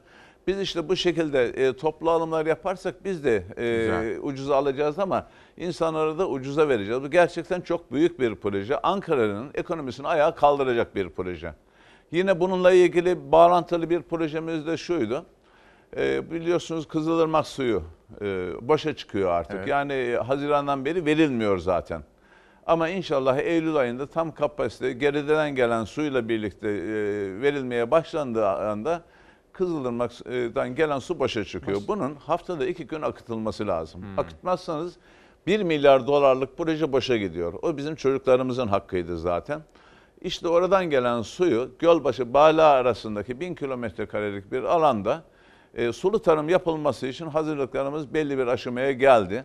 Geçen bir fizibilite raporu da geldi bununla ilgili olarak. Bunu e, halkla halka açıklayacağız. Şimdi mesela Gölbaşı Belediye Başkanı ile Bayla Belediye Başkanı ihtiyacımız var burada. Onlar bizimle beraber yan yana gelecekler. Beraber. Sulu tarıma girecekleri tespit edeceğiz. Hatta biz onlara bir takım teşvikler vereceğiz ve sözleşmeli üreti- üreticilik yaptıracağız. Hem hayvancılıkta hem tarımda hepsinde sözleşmeli üreticilik yaptıracağız. Bu kapsamda Sayın Başkan tabii ekonomik kriz zamandayız. Hayat pahalılığının arttığı bir dönemdeyiz. Dün Tekirdağ Belediye Başkanı'yla bir fotoğrafınızı da gördüm. Evet. Ankara'ya gitmişsiniz. Bir projeyi de dinlemişsiniz. Evet, Yine evet. belediyenizin de içinde oldu böyle vatandaşa ucuz halk et mi vermek? Evet. Birazcık bahsedebilir İşte misiniz? hayvancılıkta da üretimler. Yani hem kendilerine yem hem silaj yardımı yapmak suretiyle ve sözleşmeli üreticilik yapmak suretiyle biz diyeceğiz ki eti kaça e, üretiyorsunuz? Kilosu kaça geliyor? Size 2 lira kar, 3 lira kar, mutlaka kar. Daha ucuz üretirseniz de üstünde vereceğiz. Daha pahalı üretirseniz de illa üretin. Şimdi e, dünkü proje belki Tekirdağ'da, İzmir'de olabilir ama Ankara'ya uyan bir proje değildi. Çünkü sonuçta dışarıdan hayvan ithalatına dayalıydı. Biz dışarıdan hayvan ithal ettiğiniz zaman e, Ankara'daki üreticiyi siz e, ayakta tutamazsınız ki. Tam tersine biz Ankara'daki bu hayvancılık yapan şahısları özellikle köylerde ki onun teşviğini de yaptık. Köylerdeki Tamam. su parasını indirdik. E, yakında inşallah güneş enerjisine de geçeceğiz. Köylerde yaşayan insanların para vermeden köyde yaşamasını ama Güzel. Ankaralılar için üretmesini istiyoruz. Bu projelerimizi sürdürüyoruz. Dolayısıyla o proje Trakya için uygun. Çünkü bizim Ankara'da o kadar meramız yok. Yani Peki. belli şartlar e, gerektiriyor. Biz bunu bizzat vatandaşın kendisine köylerde yapmak suretiyle aynı Ha, projeyi şunu anlamaya çalışıyorum. İşte ekmek, su, su, ondan sonra et. Yani Hepsi. aslında kriz dönemlerinde olduğumuz için bir taraftan küçük üreticiyi ve esnafı koruyacak. Evet. Ama bir taraftan vatandaşımıza ucuz gıda temin edecek Aynen. projeler var. İsmail Bey kooperatifler kurduruyoruz. Özellikle kadınlar kooperatifler kuruyorlar. Geçen Ayaş'tan gelmişlerdi. Bunu yayınladık. Yayınladıktan sonra çok sayıda başka e, ilçelerden de talep geldi. Güzel. Ne kadar salça üretiyorsunuz ki? 8 ton. Hepsini alıyoruz dedik. 8 ton bu işi yapacak. Ya Ayaş Ankara Belediyesi yapılan salça hiçbir da şey yani değil. salçadır. Evet. Evet. Dolayısıyla Ankara'nın bütün yöresinde Güzel. nerede ne üretiliyorsa biz bunları kooperatifler vasıtasıyla üretilip ağacından, bitkisinden. Örneğin biraz önce şey söylemiştim. Dedim ki biz ihaleyi de kaldıracağız artık park bahçelerle ilgili mümkün olduğu kadar. Lavanta ektireceğiz mesela. Çok Çünkü çimleri bir türlü baş edemiyorsunuz. Hava sıcak ol- olursa kuruyor. Ayrıca bunlara harcadığınız su e, ekolojiyi bozuyor. Onun yerine daha çok yonca veya lavanta veya türlü bitkilerle bunun da çalıştayını yaptık. 32 kuruluş katıldı. Ankara'nın iklimine uygun bitkiler neyse onları tespit ettik.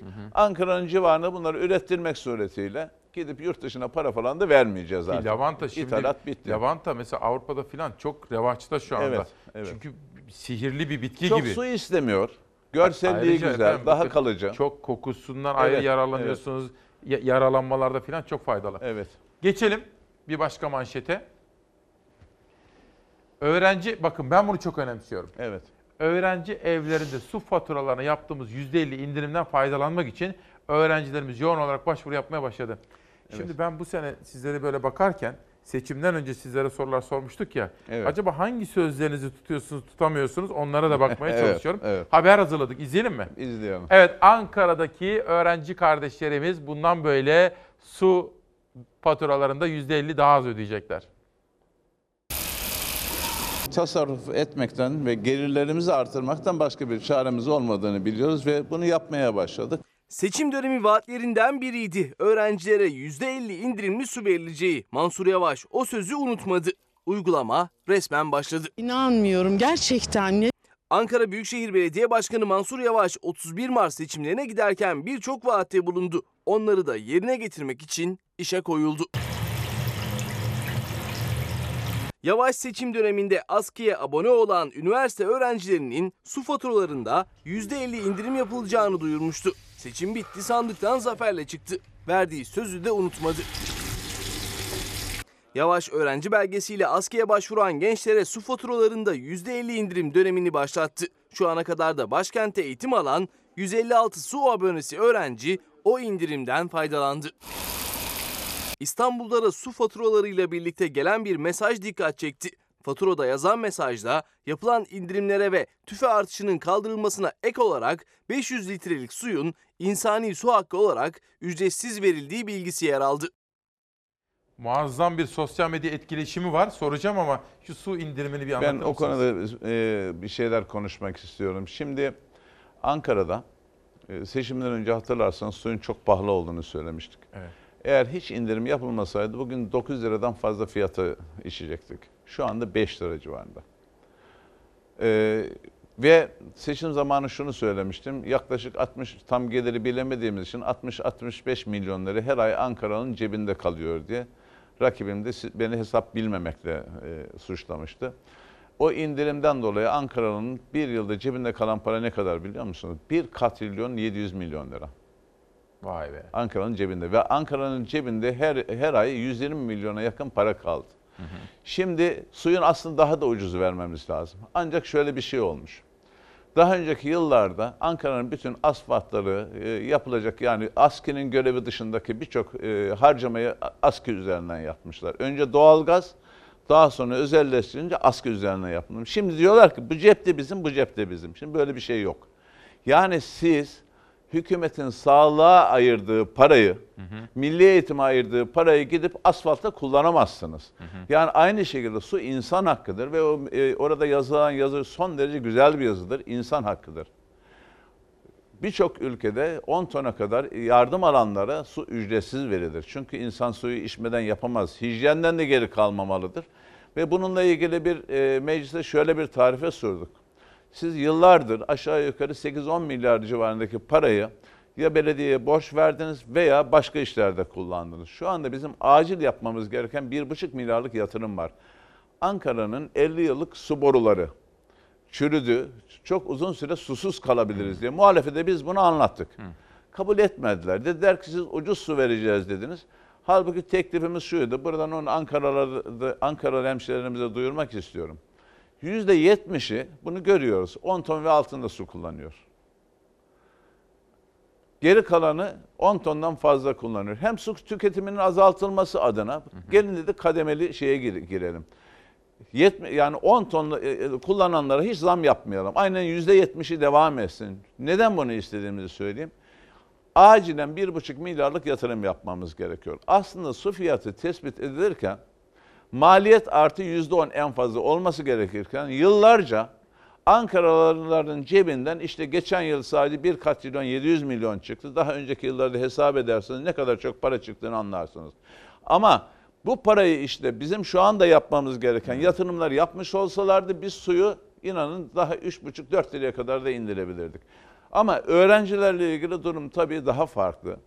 Ee, şu anda okullar yeni açıldığı için e, yeni gelenler, yeni kayıt yaptıranlar var. Onlar da hızlı bir şekilde devam ediyorlar. Biz öğrencileri sonuna kadar destekleyeceğiz. Mesela daha önce Karşıyaka Belediye, eski Karşıyaka Belediye Başkanı uygulamış. Her apartman bir çocuk okutuyor. Evet. evet. Böyle bir proje. Şimdi e, biz burs veremiyoruz belediye olarak. Apartmanda para topluyorlardı. Evet, Anlatmıştı bana. evet, evet. Dedi ki bu apartman şu çocuğu okutacak diye.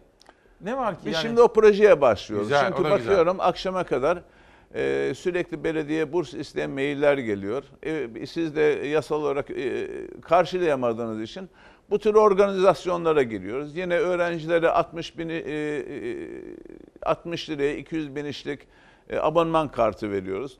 Daha ucuza binebilecekler. Teşviklerimiz bu şekilde devam edecek. Tabii ki henüz biz 6 ay e, olmadık. Bir şey soracağım size ya. Şimdi benim Ankara'dan danışmanım şimdi sürekli sosyal medyadaki bilgileri de yolluyor da. Şu bir psikoloji var. Bu neden acaba? Bakın. Şimdi bak herkes Mansur Yavaş uzun zamandır böyle alçak gönüllü, ciddi, işin ehli, düzgün belediye başkanı dinlememiştim. Bak çok yaşayın, sevinçli. Hepsi böyle biliyor musunuz? Evet. Ne oldu efendim? Bu, bu nedir ya? Bunun Şimdi açıklaması, efendim, bakınız. yorumunuz ne? Ankara aslında e, Mustafa Kemal Atatürk'ün kabrinin bulunduğu yer. Evet. Ankara Atatürk'ün başkent yaptığı bir yer. Dolayısıyla çok avantajlıydı Ankara. Ankara hep ön plandaydı. Ama biz uzun yıllardır Ankara'nın bu özelliğini bırakıp Ankara dedikodularla, ötekileştirmeyle uğraştık. Siyasetle uğraştık, kamplaştırmayla uğraştık. Ankara'ya yapılabilecek en büyük ihanet budur. Ankara bu ülkenin göz bebeği, merceğidir, mücevheridir. Dolayısıyla bunu e, iyi kollamamız lazım. Bunu anlamamız, kavramamız lazım. Ben baştan söylemiştim. Belediye başkanı seçildikten sonra rozetini çıkarır. İşine odaklanır. Siyaset bizim işimiz falan değil ki. Bizim işimiz. Madem bir de maaş alıyorsak o maaşı sonuna kadar hak edecek işleri yapmak. Ee, Ankaralıların bütün dertlerine derman olmak. Mesela bir seçimden önce verdiğim sözde şuydu. Mobil uygulama. Şimdi mobil uygulamayla bize anında ulaşabilecekler. Görüntülü olarak şikayetlerini gönderebilecekler. Şeyleri de yayınlayacağız. Mavi Masa'ya belediye ile ilgili gelen şikayetleri de yayınlayacağız. Onu da görsün halk. Tam olarak şeffaf. Sabahleyin baktım e, erken saatte 200'e yakın şey vardı. Şikayet vardı. Birkaç tanesini aradım hemen. Çünkü görebiliyorum. Numaraları olanları hemen arıyorum. E, şikayetten dolayı özür de diliyorum. Gidereceğimizi de söylüyorum ama bakıyorum büyük çoğunluğu egodan. Özel halk otobüslerinin. E kendimize çeki düzen vermemiz lazım. Yani nedir bu? 2500 şikayet varsa günde 1500 tanesi ulaşımla ilgili şikayet. Ha bunların içerisinde evinin önünden otobüs geçmesini isteyenler filan da var. Ama bizim kendimize çeki düzen vermemiz lazım. Biz maaş alıyorsak vatandaşa en iyi şekilde hizmet etmek durumundayız. Bunun için bir mobil uygulama yoluyla hem projelerimizi halka açacağız. Mesela biraz önce söyledim. Ulusu sorduk. İki klasör dolusu bilgi geldi bize. Ulusla ilgili şunu yapın bunu yapın diye.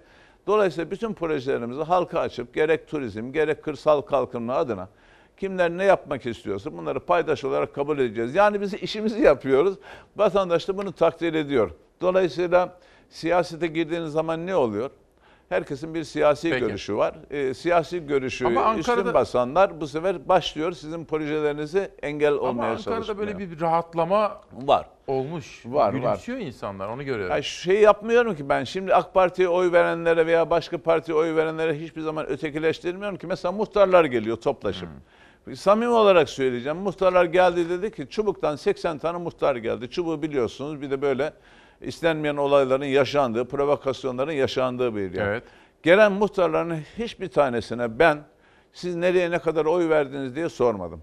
Hatta bazı köyler e, önceki yıllarda hiç hizmet alamadığını söylemişti.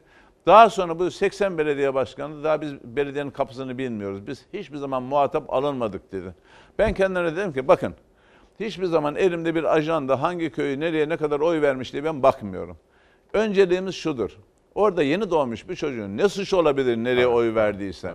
Suyu var mı? Her evin musluğundan içilebilir su akacak köylerde. Şehirde de elbette. İki, kanalizasyon ihtiyacı açıktan kanalizasyon akmayacak. Üçüncüsü yol. Benim önceliğim budur. Güzel. Önceliğim ben köylerde buna göre yapacağım Peki. ve bir tanesine siz nereye oy verdiniz falan filan sözü yapmadım. Zaman zaman takılıyorum tabii. Madem diyorum bu kadar oy verdiniz bu sorunlar neydi? Niye dile getirmediniz? E ulaşamıyorduk dediler. Peki. Şimdi önemsediğim bir başka konu bizim her gün ısrarla üzerinde durduğumuz kadına karşı şiddet. Canan Evet. Güllü diyor ki Türk Kadın Dernekleri Federasyon Başkanı. Biz işbirliği yapıyoruz onunla sürekli. Sevgili İsmail Günaydın, Mansur Başkan'a da selamlar. Mansur Başkan'ın hem hukukçu kimliği hem de kendisinin ziyaretimizde şiddet konusunda yaşadığı tecrübeler, bilgileri vardı. Bize de anlatmıştı. Evet. Ankara şiddetsiz kent olacak. İnşallah. İnş- Kadın dostu bir kent olacak. Güzel. Devam edelim. Şimdi bu bakın bravo dedim ben. Evet. Yayında da söyledim. Yüzünüze de söyleyeyim. Atatürk Orman Çiftliği'ne ait iki parsel arazinin kiralama ihalesini belediyemiz iştiraki Metropol İmar AŞ kazanmıştır. Bu arazilerin Atatürk'ün vasiyetine uygun şekilde kullanılacağına dair vatandaşımıza söz veriyor. Hayırlara vesile olmasını temenni ediyorum. Haber hazırlattım. İzleyelim. Sonra yorumunuzu alacağım. İzliyoruz.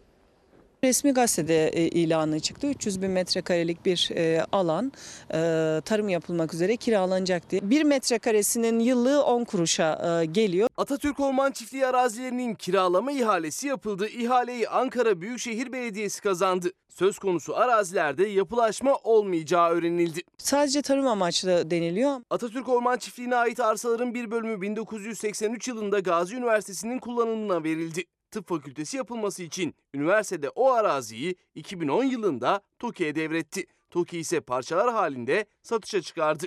Önce 37 bin metrekarelik alanı Amerikan Büyükelçiliğine sattı. Plan değişikliğiyle ticaret ve konut alanına çevrilen iki parsel içinde açık arttırma ihalesi düzenlendi. Eylül ayı başında yapılan ihalede alıcı çıkmadı. Dünse Atatürk Orman Çiftliği arazilerinin tarım amaçlı kiralanması için yeni bir ihale yapıldı. İhaleye Mansur Yavaş'ın talimatıyla Ankara Büyükşehir Metropol İmar AŞ'de katıldı ve belediye ihaleyi kazandı. Oralar Atatürk Orman Çiftliği arazisi, ticaret ve konut yapılamaz. Belediyenin ihaleyi kazanmasıyla söz konusu arazilerde yapılaşma olmayacağı, arazilerin Atatürk'ün vasiyetine uygun şekilde kullanılacağı öğrenildi. Evet bu önemli. Evet şimdi efendim e, bununla ilgili e, bir şey söylemek Lütfen. istiyorum. Şimdi Sayın Cumhurbaşkanı bizi topladığında orada ikinci birinci şikayetim ilçe belediye başkanlarının gelemediği ama ikincisi de Ankara'daki il müdürlerinin birçoğunu henüz bana arayıp hayırlı olsun diyemediğini söylemiştim ve bu toplantıdan sonra inşallah bize dönerler diye. Bu Atatürk Orman Çiftliği'nin kiraya tuttuğumuz ihalesiyle ilgili biz yazı yazdık. Direkt bize verin, ihaleye çıkartmayın diye. Verebilirlerdi. Şöyle dediler, biz kendimiz değerlendireceğiz dediler. Buraya kim ihaleye Cevaben. çıkıyor? Atatürk Orman Çiftliği. Kime bağlı? Ee, Tarım Bakanlığı'na Tarım bağlı. Bakanlığı'na bağlı. Neyse biz kendimiz düzenleyeceğiz dedi. Baktık ihale etmiş. Tekrar yazı yazdık. Buna rağmen cevap vermediler. Artık ihaleyle tuttuk. Aslında direkt bize verebilirler. Ancak burada söz konusu olan insanların daha çok tepki gösterdiği Atatürk Orman Çiftliği'nin bir arazisi daha var. Çukurambar'da sağlı sollu ve müthiş bir şekilde e, yapılaşmaya yol açacak çok evet. kötü bir yer var. E, meşhur pastanenin yanında. Büyükelçi falan yapılıyor şimdi orada. Büyükelçinin sağında Evet. solunda. Şimdi eğer oraya da çok katlı binalar zaten yapılırsa Çukurambar tam cehennem azabı yaşanmaz bir yer olacaktı. Buranın ihalesi daha önce yapıldı, satıldı ancak her nedense artık mahkeme kararı mı veya ödeme mi yapılmadı bilmiyorum iptal edildi. Bununla ilgili de yazı yazdım ben. Evet. Dedim ki bakın bizim TOKİ ile ortak konutlarımız var. TOBAŞ şirketimiz var. Buradan siz buraya kaç milyonu satmak istiyorsunuz? 400 milyon liraya. Gelin 400 milyon liralık takas yapalım sizinle. Bu araziyi Büyükşehir Belediyesi'ne verin. Biz burayı tamamen yeşil alan olarak kullanacağız dedik. E, cevap henüz gelmedi. Yine ısrarımız var. Bir de belediye belediye olarak Bilkent'in işte e, yapılan yollarından, şehir hastanesinin yapılan yollarından dolayı da alacağımız var. Tekrar yazacağız. Eğer o yazıyı da bize cevap verirlerse, takas yaparlarsa en güzeli oraya gerçekten Mustafa Kemal Atatürk'ün ismine yakışır bir park yapmaya çalışacağız. Şimdi efendim bir düzeltme yapmam Lütfen. gerekiyor. 1953 araçtan 1252'ye düşmüş. 701 araç tasarruf etmişiz. Yıllık 30 milyon lira. İnşallah daha da düşüreceğiz. Eski yani parayla 30 1252 trilyon lira. Yani Evet, belediyedeki yıllık. makam aracı sayısını 900 azaltınca Evet. yılda e- 30 evet, trilyon evet, lira evet. tasarruf yapmış Tasarruf oluyoruz. yapmış olduk. Yani e, artık Ankara'da betondan bıktı. Ve şöyle bir şey belediye meclisindeki bütün üyelere teşekkür ederim. Yani AK Partilisi, MHP'lisi, CHP'lisi ve İyi Partilisi. İmar rantı ile ilgili dosya gelmiyor artık. Güzel. Belediye. Yani onlar da bu konuda e, aynı kanaatteler. İnşallah bu devam eder. Çünkü böyle imar rantına dayalı dosya gelmeyecek. Gelirse de herkesin tanık olduğu bir şekilde bu imar rantının daha önce belediye e, başkanlığı adaylığımda söylediğim hem 2014'te hem 2019'da ısrarla söylediğim şekilde herkesin gözü önünde bir e, belediye halka e, halkın lehine mesela örneğin ucuz konut yapmada kullanılmak üzere bir kaynak alarak eğer şehircilik ve planlama esaslarına aykırı olmadığı takdirde tabii böyle bir şey gelirse bunu da halka açık bir şekilde duyurarak bu şekilde geçecek. Onun haricinde olmayacak. Bakın 80 dosya geçmiş. Elimde duruyor. Evet. 80 dosya şunu yazmışlar. İşte şu ilçeye okul yapmak üzere şu yoğunluğun verilmesine. İşte şuraya diyelim ki belediye binası yapmak üzere şu yoğunluğun verilmesine. İsmail Bey verdiğiniz rant sizin 100 milyon lira ama gidiyorsun 5 milyon liralık bir şey yaptırıyorsun. Bunun karşılığını sanki bu, bu ne yasalarda var ne bir şey de var ve plan notlarına bunlar yazılmış. Son derece yanlış. Böyle bir şey yok. Eğer gerçekten hak ediyorsa, di- yanlarındaki parseller bakımından em, e, emsallerine uygunsa, dediğim gibi yasaya ve yönetmeliklere aykırı bir şey yok da bir rant ortaya gelecekse bu kesinlikle Ankara'nın lehine Güzel. olacak. Bunun için meclis üyelerine çok çok teşekkür Efendim bir ediyorum. de bizim dikkatle yine takip ettiğimiz konulardan bir tane. Yani biz şuna bakıyoruz. Verilen sözü yerine getirecek. Evet. Kişi, kurum veya belediye kim olursa olsun. Şimdi EYT konusunda sizin yetkiniz yok aslında. Evet, yok. Ama bir yere kadar yapabilecekleriniz var. Evet, Siz evet. seçimden ön- önce onların eylemlerine de katıldınız. Katıldım. Seçimden dediniz, sonra da katıldım. Sizi emekli edebilecek durumda değilim ama en azından yapabileceklerim Evet, varsa evet, evet. hizmetler konusunda yapabilirim. Bu haber hazır. Onu bir izleyelim mi? İzleyelim. Evet. efendim. Mansur Yavaş EYT konusunda Ankara Büyükşehir Belediyesi meclisinde neler söyledi? 31 Mart seçimleri öncesinde birçok televizyon programında EYT'li vatandaşlarımızın sorunlarını çözeceğinizi belirttiniz. Bu konuyla ilgili zat halinize meclis faaliyet raporunun oylanması esnasında bir soru yöneltmiştim. Bu sorunların çözümünü bekleyen vatandaşlarımıza yönelik ne tür bir faaliyetiniz olacak? Sinan Burhan AK Parti Altındağ Meclis Üyesi. Ben hemen cevap vereyim. Yani beklemeye gerek yok. Benim 100 günlük broşürüme baktığınız zaman EYT'lilerle ilgili verdiğim cevabın onların genel sağlık sigortalarını ödeyeceğimiz sadece bununla sınırlı olduğunu söylemiştim. Bunu herhalde Türkçe olduğu için orada yazılı olanlar ve televizyonda bunun haricinde bir tek konuşma bulamazsınız. Birincisi o. Ve bunu da 31 Mart'a kadar biliyorsunuz hükümet 31 e, pardon aralığa kadar da zaten kendisi ödüyor. Dolayısıyla bize, bize yapacak bir şey bırakmadı şu anda. Onun haricinde kalkıp da herhalde emeklilikte yaşa takılanları kalkıp da emekli edeceğiz falan diye bir şeyimiz iddiamız da olmamıştı. Ama herkesin yapabilecek bir şey var. Mutlaka. Bakın burada ben e, ekrana da göstereyim. Bu benim 100 gün e, broşürüm. Seçimlerde dağıttığım broşür. Sosyal Güvenlik Kurumu sağlık yardımından faydalanamayan EYT'lilerin hastane, ilaç ve genel sağlık sigorta primleri belediye tarafından karşılanacak. 75 kuruş, 75 lira sadece. Emeklilikte yaşa takılanlara emeklerin sahip olduğu indirimli ulaşım hakları verilecek. Yani bütün iddia ettiğimiz Veriyor musunuz budur. bunu? Hayır, şu anda henüz vermiyoruz. 31 Aralık'a kadar şu anda devlet destekliyor. Ee, ama geçenlerde EYT'lerin mitingi oldu. Gittik e, oraya da katıldık. Yani EYT'lerin bu konuda herhangi bir getiriyorsunuz. şekilde tabii ki bir sıkıntısı olsa herhalde bizi orada e, sahneye çıkartıp konuşmazlar. Tam tersine bu soruyu soran arkadaşa rakip adayların Sayın Binali Yıldırım'ın bu konuda verdiği taahhütleri, hükümetlerin verdiği taahhütleri ekleyerek gönderdik. Siz bunlarla karıştırıyorsunuz bizi diye. Bizim verdiğimiz söz sadece ve sadece genel sağlık sigortası primini ödemek. Dün bir haber vardı. Ee, başka bir bu şekilde dezavantajlı gruplardan birisi genel Adana'da yanlış hatırlamıyorsam bir olay oldu. Genel sağlık sigortası primi yatırılamadığı için ya intihar etti yani öyle bir olayla dün e, orada gördüm. Küçümsüyorlar bunlar. Bunlar küçük şey küçümsenecek bir şey değil. Neden diyeceksiniz? Küçümsenecek bir olay değil diye. Biz her Suriyelilere yardım ediyoruz. Herkese yardım ediyoruz. Yani e, belediye olarak da 150 bin kişiye yardım ediyoruz. Niye EYT'lerin bu sağlık genel sağlık sigortası primini Yapmayalım ki. ödemeyelim ki? Tabii. Ne yapacak? Bu yatmadığı takdirde çoluk çocuk doktora gidemiyor, hastaneye gidemiyor, sağlıktan Ya yararlanamıyor. Suçu günah yok başkanım. Bundan Adam aynen e, sigortasını zamanında ödemiş. Kendisine şu yaşta emekli olacaksın denilmiş. Evet. Sigortalı olduğu zaman devlet sonra oyunun kuralını Tabii değiştirmiş. ki bundan daha insani bir şey olabilir mi Allah aşkına yani yaklaşım olabilir mi? Arzu Çerkezoğlu bir mesaj attı. Sosyal Evet. medya paylaşımı. Bizi de etiketleyerek koymuş. Gelir dağılımı adaletsizliğinden bahsediyor. Yani adalet şart Evet. diyoruz ya. Evet, evet. Gelir dağılımı. Bakın sizin öncelikli görevlerinizden birisi de bu sosyal yardımlar. 150 Evet. bin kişi mi dediniz? 150 bin kişi, 30 bin tanesi Suriyeli olmak üzere hepsine dağıtıyoruz. Şimdi seçimden önce hatırlarsanız yardımlar da kesilecek filan dendi. Yardımların kesildiği filan yok. Geçen yıl Ocak ayında bunların ihalesi yapılmış.